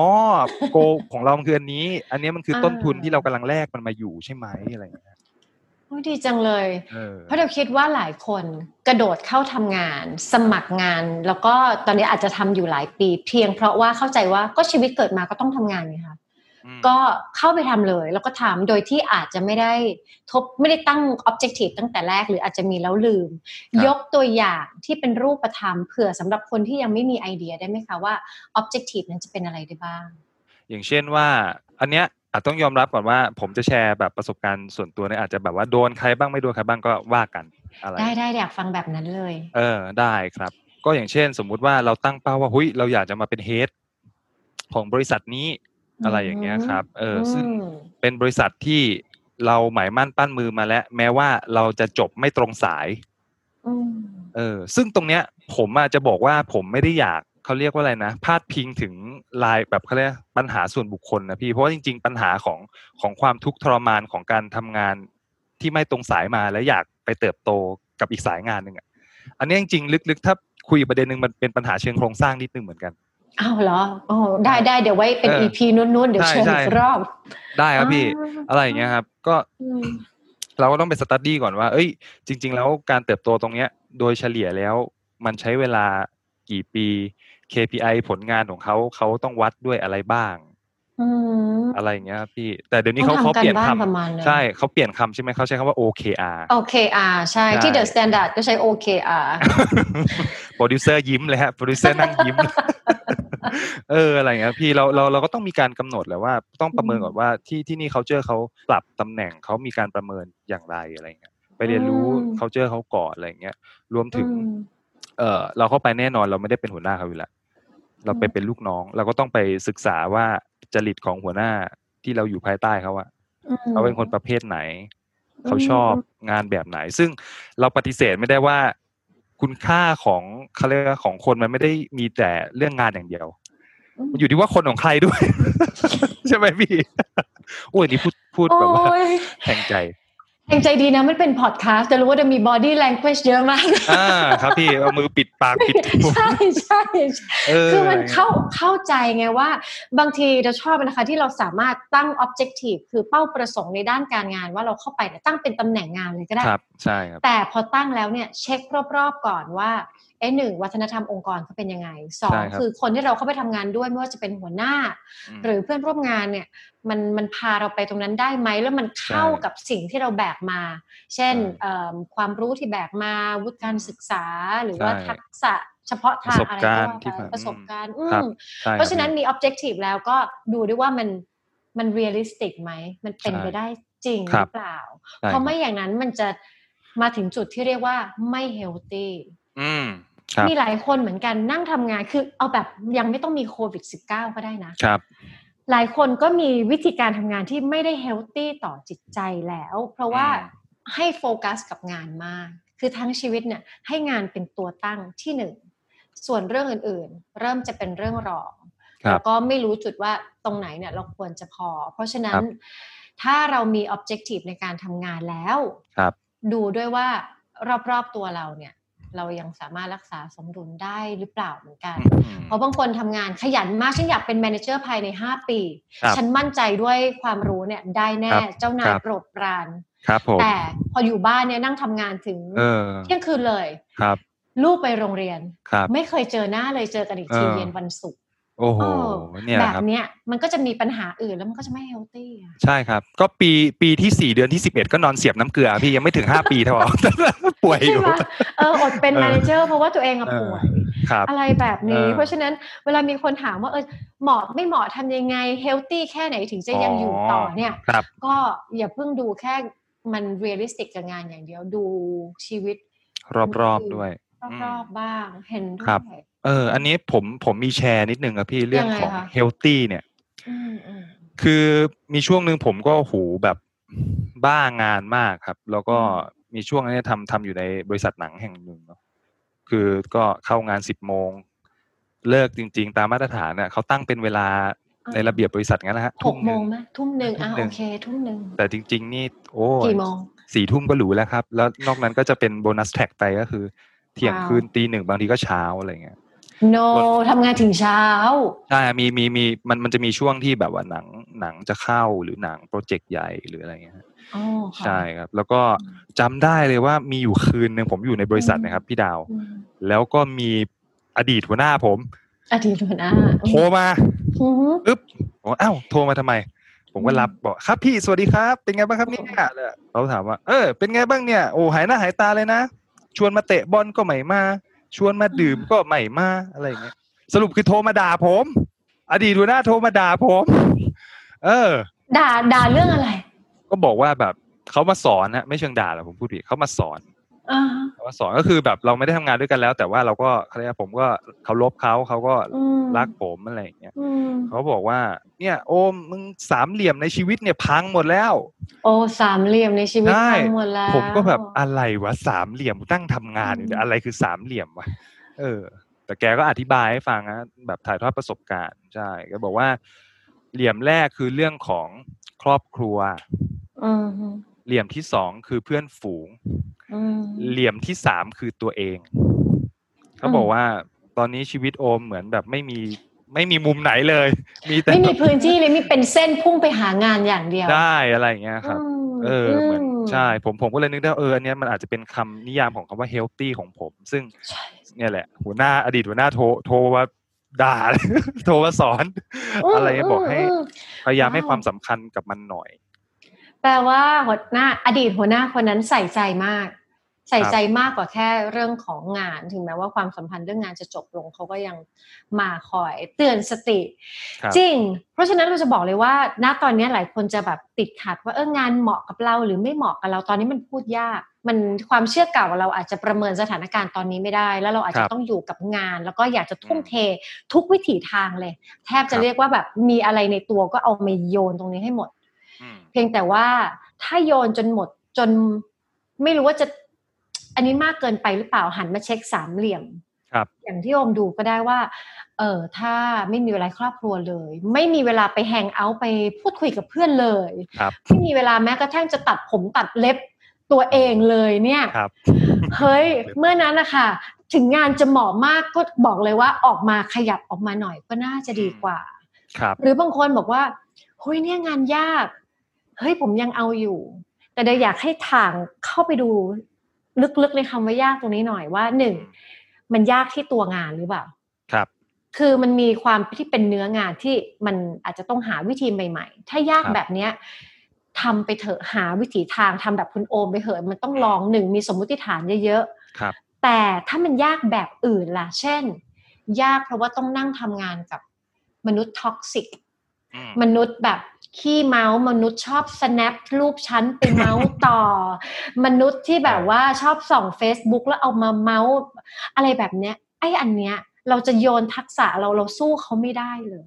ครับ คือมันสิ่งแวดล้อมมันไม่ดี หรือเราอยู่ในพื้นที่ที่อาจจะเป็นวัฒนธรรมองค์กรที่มันไม่สบกับตัวเรา เมื่อนั้นค่อยคิดอีกที อย่าคิดว่าเอ้ยพอยากคือทุกอย่างยากคือเราต้องแก้ด้วยทักษะและหาทางออกครับไม่จริงอืม ถ้างานยากค่อยแก้อย่างนั้น แต่ถ้าอย่างอื่นยากก็ค่อยๆคคิดหน่อยว่าเราจะจัดการยังไง เพราะตัวเราก็สำคัญมากใช่เหมือนครับกันไม่ใช่แค่สำคัญกับองค์กรคบเพราะฉะนั้นมีทัศนคติอะไรไหมคะสำหรับคุณโอมที่จะฝากเอาไว้สำหรับคนที่กำลังเริ่มรู้สึกเคว้งคว้างที่ต้องเจอกับงานยากๆนะตอนนี้ทำยังไงดี โอ้อืมเป็นคำถามส่งท้ายที่ดีมากเลยครับพี่อืม เอ่อจริง ๆ วิธีการปรับอะครับ คืออืมผมอาจจะให้คำตอบหรือคำแนะนำได้ไม่ดีที่สุดนะ แต่ว่าผมว่าเราต้องมาตั้งคำถามกับตัวเองเยอะๆก่อนนะครับว่า ถ้าวันนี้เราไม่ปรับนะพี่ดาวอืมเรายอมรับกับผลลัพธ์ที่มันจะเกิดขึ้น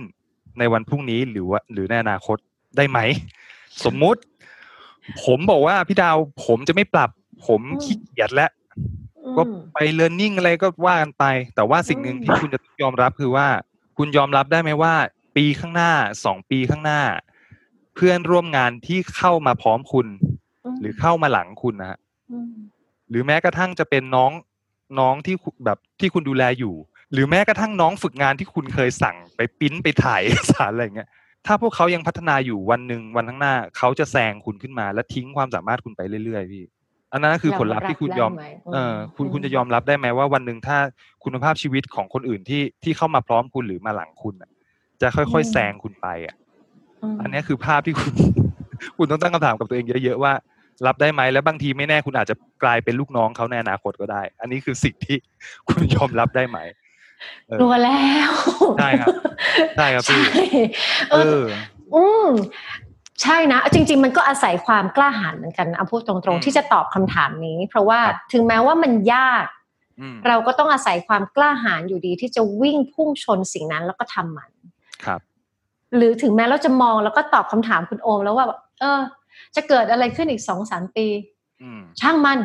อืมยอมได้ให้เด็กครับฝึกงานมาเก่งกว่าเราครับมันก็ต้องอาศัยความกล้าหาญเหมือนกันที่จะแบบตอบอืมสิ่งนั้นออกมา เพราะฉะนั้น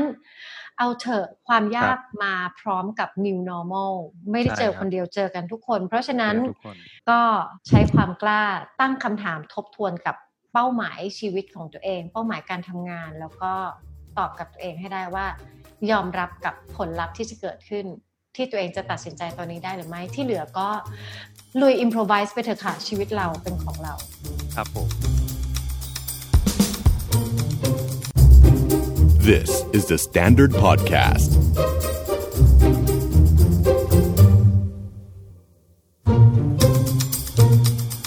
Are you okay?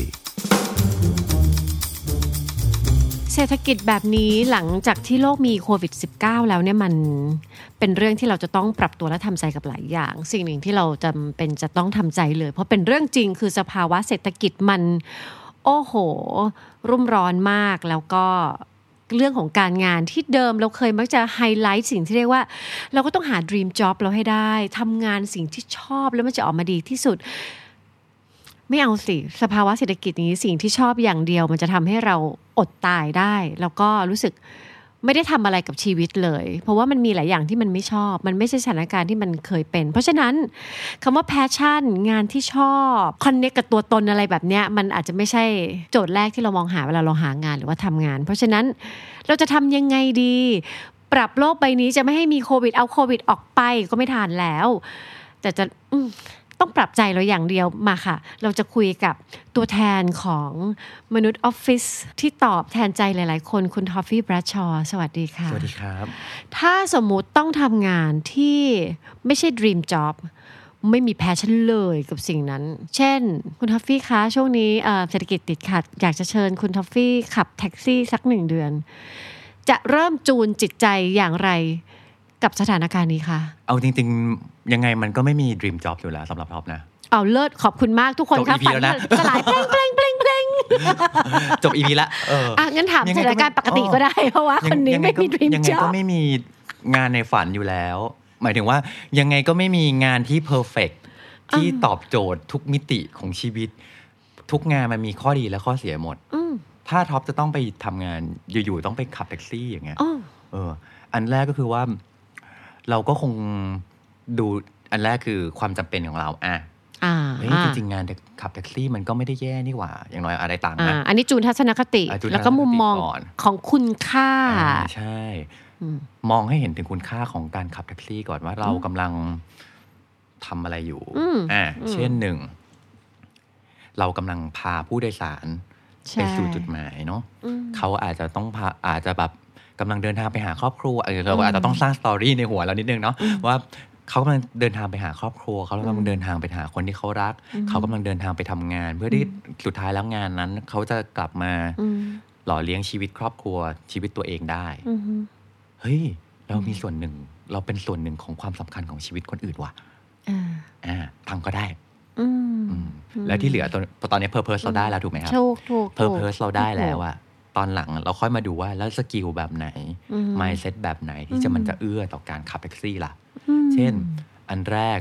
มันต้องเป็นเอ่อ skill เรื่องการขับรถต้องมีอยู่แล้วเนาะอืมอืมต้องต้องไปพัฒนาเอาอ๋อใช่ค่ะ ถ้าจะไปขับรถแท็กซี่ใช่หนึ่งต้องขับรถคือต้องขับรถเป็นและปลอดภัยต้องรู้เส้นทางอืมอ่าหรือถ้าไม่รู้เส้นทางก็ต้องหาวิธีในการรู้เส้นทางให้ได้เอาเงี้ยอ่าอ่าที่เหลือเป็นเรื่องมาเซ็ตแล้ว เช่นอืมต้องเจอกับคนแปลกหน้าทุกวันเลยอืมอ่าเฮ้ยอันนี้เราทำได้ปะวะอืเออมถ้าทำไม่ได้อย่างน้อยเออ ขับทุกวันมันก็ก็คเป็นงได้แท็กฝึกซี่ทุกวันเงียบใช่เราอาจจะเราต้องเป็นแท็กซี่ที่มีคาแรคเตอร์นะๆอ่าอ่าเราจะไม่เป็นแท็กซี่เบสิกไงอืมอืมเออเราเป็นมต้องเป็นแท็กซี่ที่สุดท้ายอะเป้าหมายของเราคือการส่งคนไปถึงจุดหมาย อย่างที่เขามีความสุขที่สุด และเขาปลอดภัยที่สุด อันนั้นคือเรา cover แล้วล่ะอืมทีเนี้ย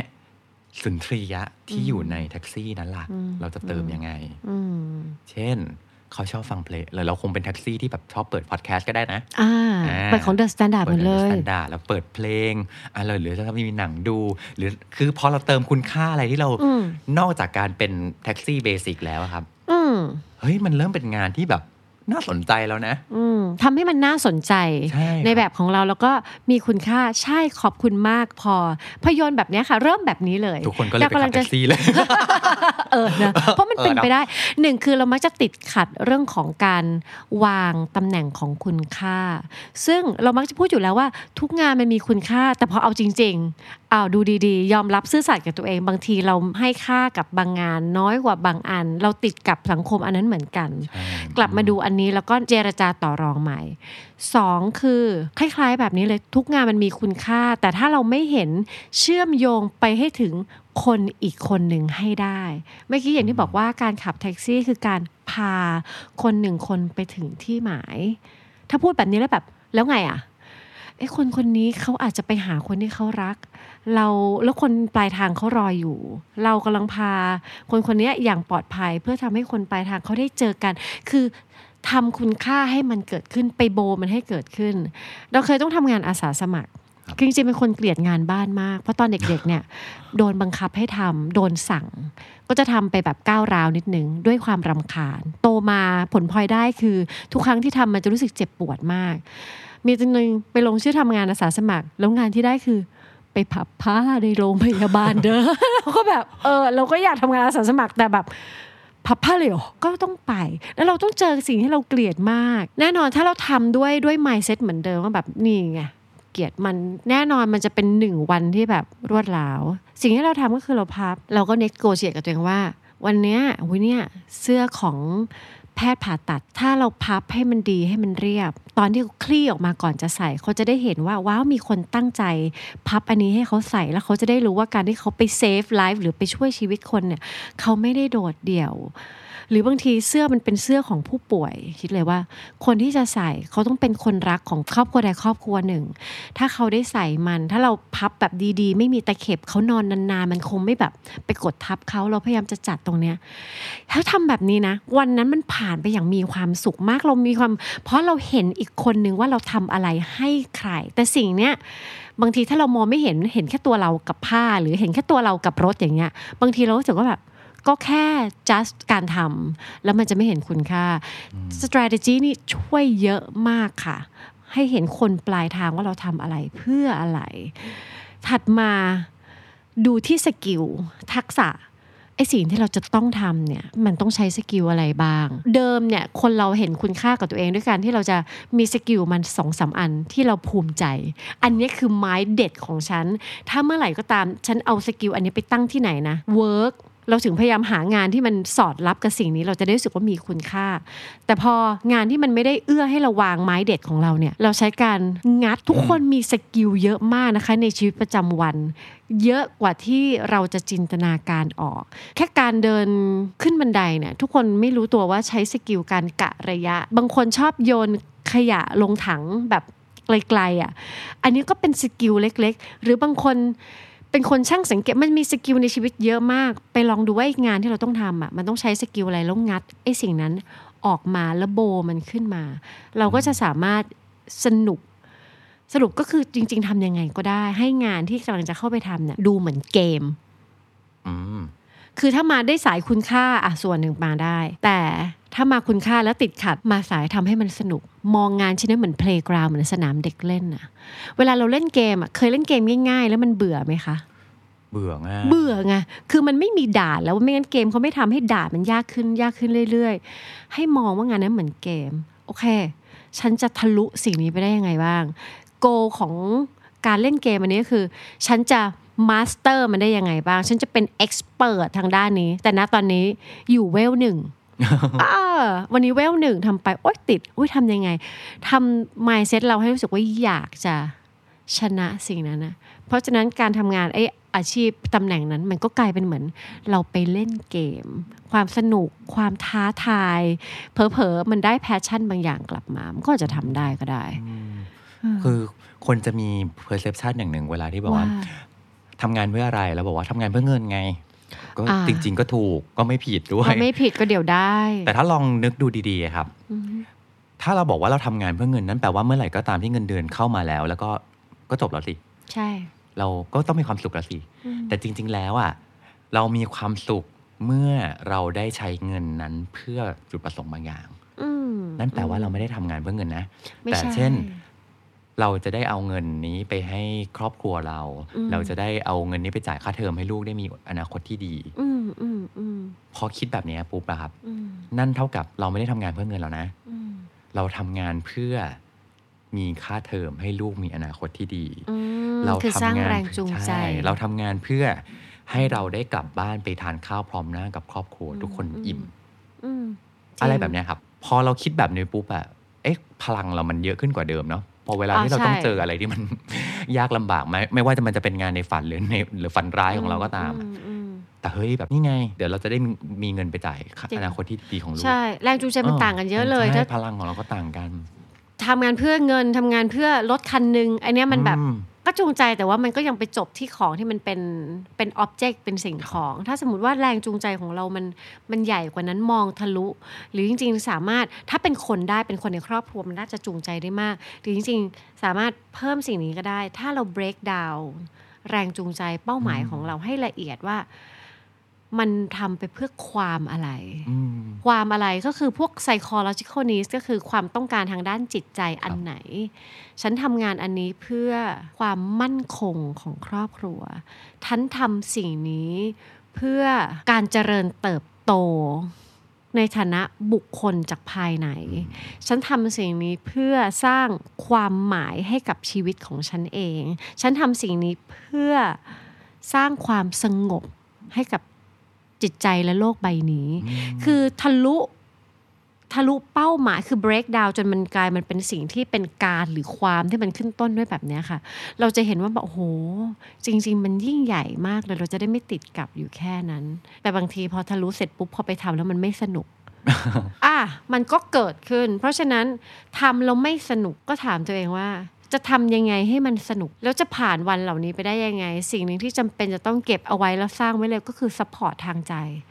บางทีหนึ่งวันสมมติ 8 ชั่วโมง บางคนต้องไปนั่งทำในสิ่งที่โอเค ยังอยู่ในกระบวนการปรับจูน mindset อยู่เลยมันยังทำไม่ได้วันนี้ยังทรมานอยู่ หาใครสักคนตอนช่วงเย็นหรือหางานอดิเรกที่เป็น support ทางด้านจิตใจ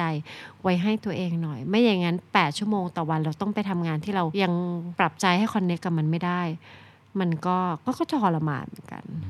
เคยไหมคะ อยู่ใน position ที่ต้องทำในสิ่งที่ไม่ชอบเลยเป็นระยะเวลานาน มีอยู่ตลอดเวลาครับอันนี้จริงๆ เพราะอย่างที่บอกมันไม่ใช่ทุกงานที่จะตอบโจทย์เราได้อยู่ตลอดเวลา แต่ละงานมันมีเงื่อนไขของมัน แต่ละงานมีจุดประสงค์ของมันที่ทำให้เรารับงานนี้ทั้งที่ทำให้เราทำงานนี้ มันไม่มีงานไหนที่มัน fit in 100%ทุกแง่มุมทำงานเดียวแล้วจบอะครับนั่นทำให้ท็อปแบ่งชีวิตให้มีงานแบบที่มันหลากหลายหน่อย เอาทำงานหลายอย่าง ใช่งานงานหลายด้านรับจ็อบไม่ใช่แต่หมายถึงว่าแบบเราควรจะต้องมีโลกที่มันมากกว่าเรื่องงานอย่างเดียวอะครับอืมงานเป็นแค่ส่วนหนึ่งของนั่นเป็นชีวิตเป็นส่วนหนึ่งเนาะแล้วแม้กระทั่งในงานของเราเองอะอือฮึเราก็มีงานที่มันหลากหลายอยู่ในนั้นอืม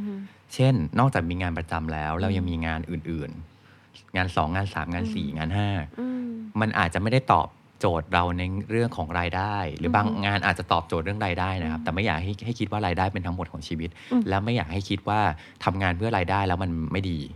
มันมีงานที่อาจจะตอบโจทย์เรื่องรายได้ของค่ะเรา มันมีงานประเภทที่ไม่ได้รายได้หรอกอืมแต่ได้เจอเพื่อนว่ะมชอบจังเลยมีความสุขอืมฟูลฟิล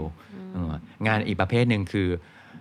ได้ทำแล้วรู้สึกเออได้เป็นประโยชน์กับคนอื่นบ้าง ก็มีอืมงานอีกแบบหนึ่งก็คืองานประเภทที่ว่าแบบ เออทำแล้วเรา ลำบากนะ แต่เรารู้ว่าถ้าทำสิ่งเนี้ยเดี๋ยวเราจะเก่งขึ้น มันติด skill ให้เราอืมพอเรามีงานที่มันตอบโจทย์ที่มันหลากหลายอืมมาก ๆ แบบเนี้ยครับอืมนั่นแปลว่าเมื่อไหร่ก็ตามที่หนึ่งงานมันแบบโอ้ยมันเตะมันเหนื่อยจังเลยมันแบบอืมแต่เรามีงานอีกเยอะเลยอะที่มันตอบโจทย์เราอะอืมอืมเราไม่ควรมีโลกใบเดียว ไม่ควรมีโลกที่แบกเรื่องงานไว้อย่างเดียวครับอืมยิ่งโควิด -19 มันเข้ามามันมันยิ่งน่าจะบอกเราหรือเป็นตัวอย่างให้เราแล้วว่า ถ้างานเดียวคุณกอดเอาไว้ แล้วมันงานนะมันสวัสดีมันปิวไปเรียบร้อยแล้วว่าไงต่อวะแต่ถ้าเราถ้าเรามีงานอื่น ๆที่เฮ้ยโลกนี้ไม่โอเคว่ะไอ้งานนี้ไม่งานนี้ไม่โอเค พักมันไว้ก่อนนะอืมมันมีงานอื่นๆได้อยู่อืมเพราะฉะนั้นสร้างความต้องการที่จะเชื่อมโยงไปถึงงานต่างๆ ที่มันตอบสนองความต้องการของเรา ซึ่งไองานเมนงานประจำที่ทำอยู่ที่อาจจะไม่ค่อยชอบเนี่ย มันไม่ควรจะเป็น แหล่งเดียวที่เราจะไปคาดหวังทุกอย่างจากมัน เพราะฉะนั้นหนึ่งคือถ้าเราสามารถ break down ตัวเองได้ว่าเราต้องการอะไรบ้างในชีวิต ที่มันได้รับการ fulfill แล้วมันจะทำให้เรามีความสุขและมี well being ที่ดี พอเรารู้สิ่งนี้ปุ๊บอะงานเมนไม่ได้ตอบรับเท่าไหร่ นั่นแปลว่าก็ไปหาอย่างอื่นที่ช่วยตอบสนองความต้องการเหล่านั้นด้วย ไม่ว่าจะเป็นงานอดิเรกเอ่ยหรือเป็นจ็อบเสริมหรือเป็นอะไรต่างๆ เพราะฉะนั้น break down ความต้องการตัวเองออกมาให้ได้ หรือถ้าอยากจะทำใจให้เข้ากับงานที่ไม่ถนัด ก็ไป break down เรื่องของ mindset การมองคุณค่าของมัน ก็ไป break down สกิลของมันว่าแบบ มันมีอะไรที่แบบเราจะไปสอดประสานแล้วก็สนุกกับมันได้บ้าง มันเปลี่ยนได้หลายอย่างเลยแหละ แต่มันต้องปรับจะอยู่แช่เฉยๆ จะรอวันบังเอิญมันมาสบกันไม่ได้ เราต้องปรับอะไรสักอย่างไม่ทัศนคติ ก็ความคิดก็มุมมอง ก็ความรู้สึก ทักษะ หรือไม่ก็สร้างอะไรใหม่ ๆ ให้ตัวเองไปเลยทำได้หมดละค่ะค่อยๆไล่เปลี่ยนไปแค่ไล่ๆเปลี่ยนไปเรื่อยอาจจะสนุกแล้วก็ได้ฟัง Are You OK episode นี้แล้วลองสำรวจตัวเองแล้วก็คนรอบข้างดูว่ายังโอเคกันอยู่หรือเปล่า ถ้าไม่แน่ใจว่าโอ หรือไม่โอ ลองปรึกษานักจิตบำบัดหรือว่าคุณหมอก็ได้ จะได้มีสุขภาพจิตที่แข็งแรงแล้วก็โอเคกันทุกคนนะคะ The Standard Podcast. Eye opening for your ears.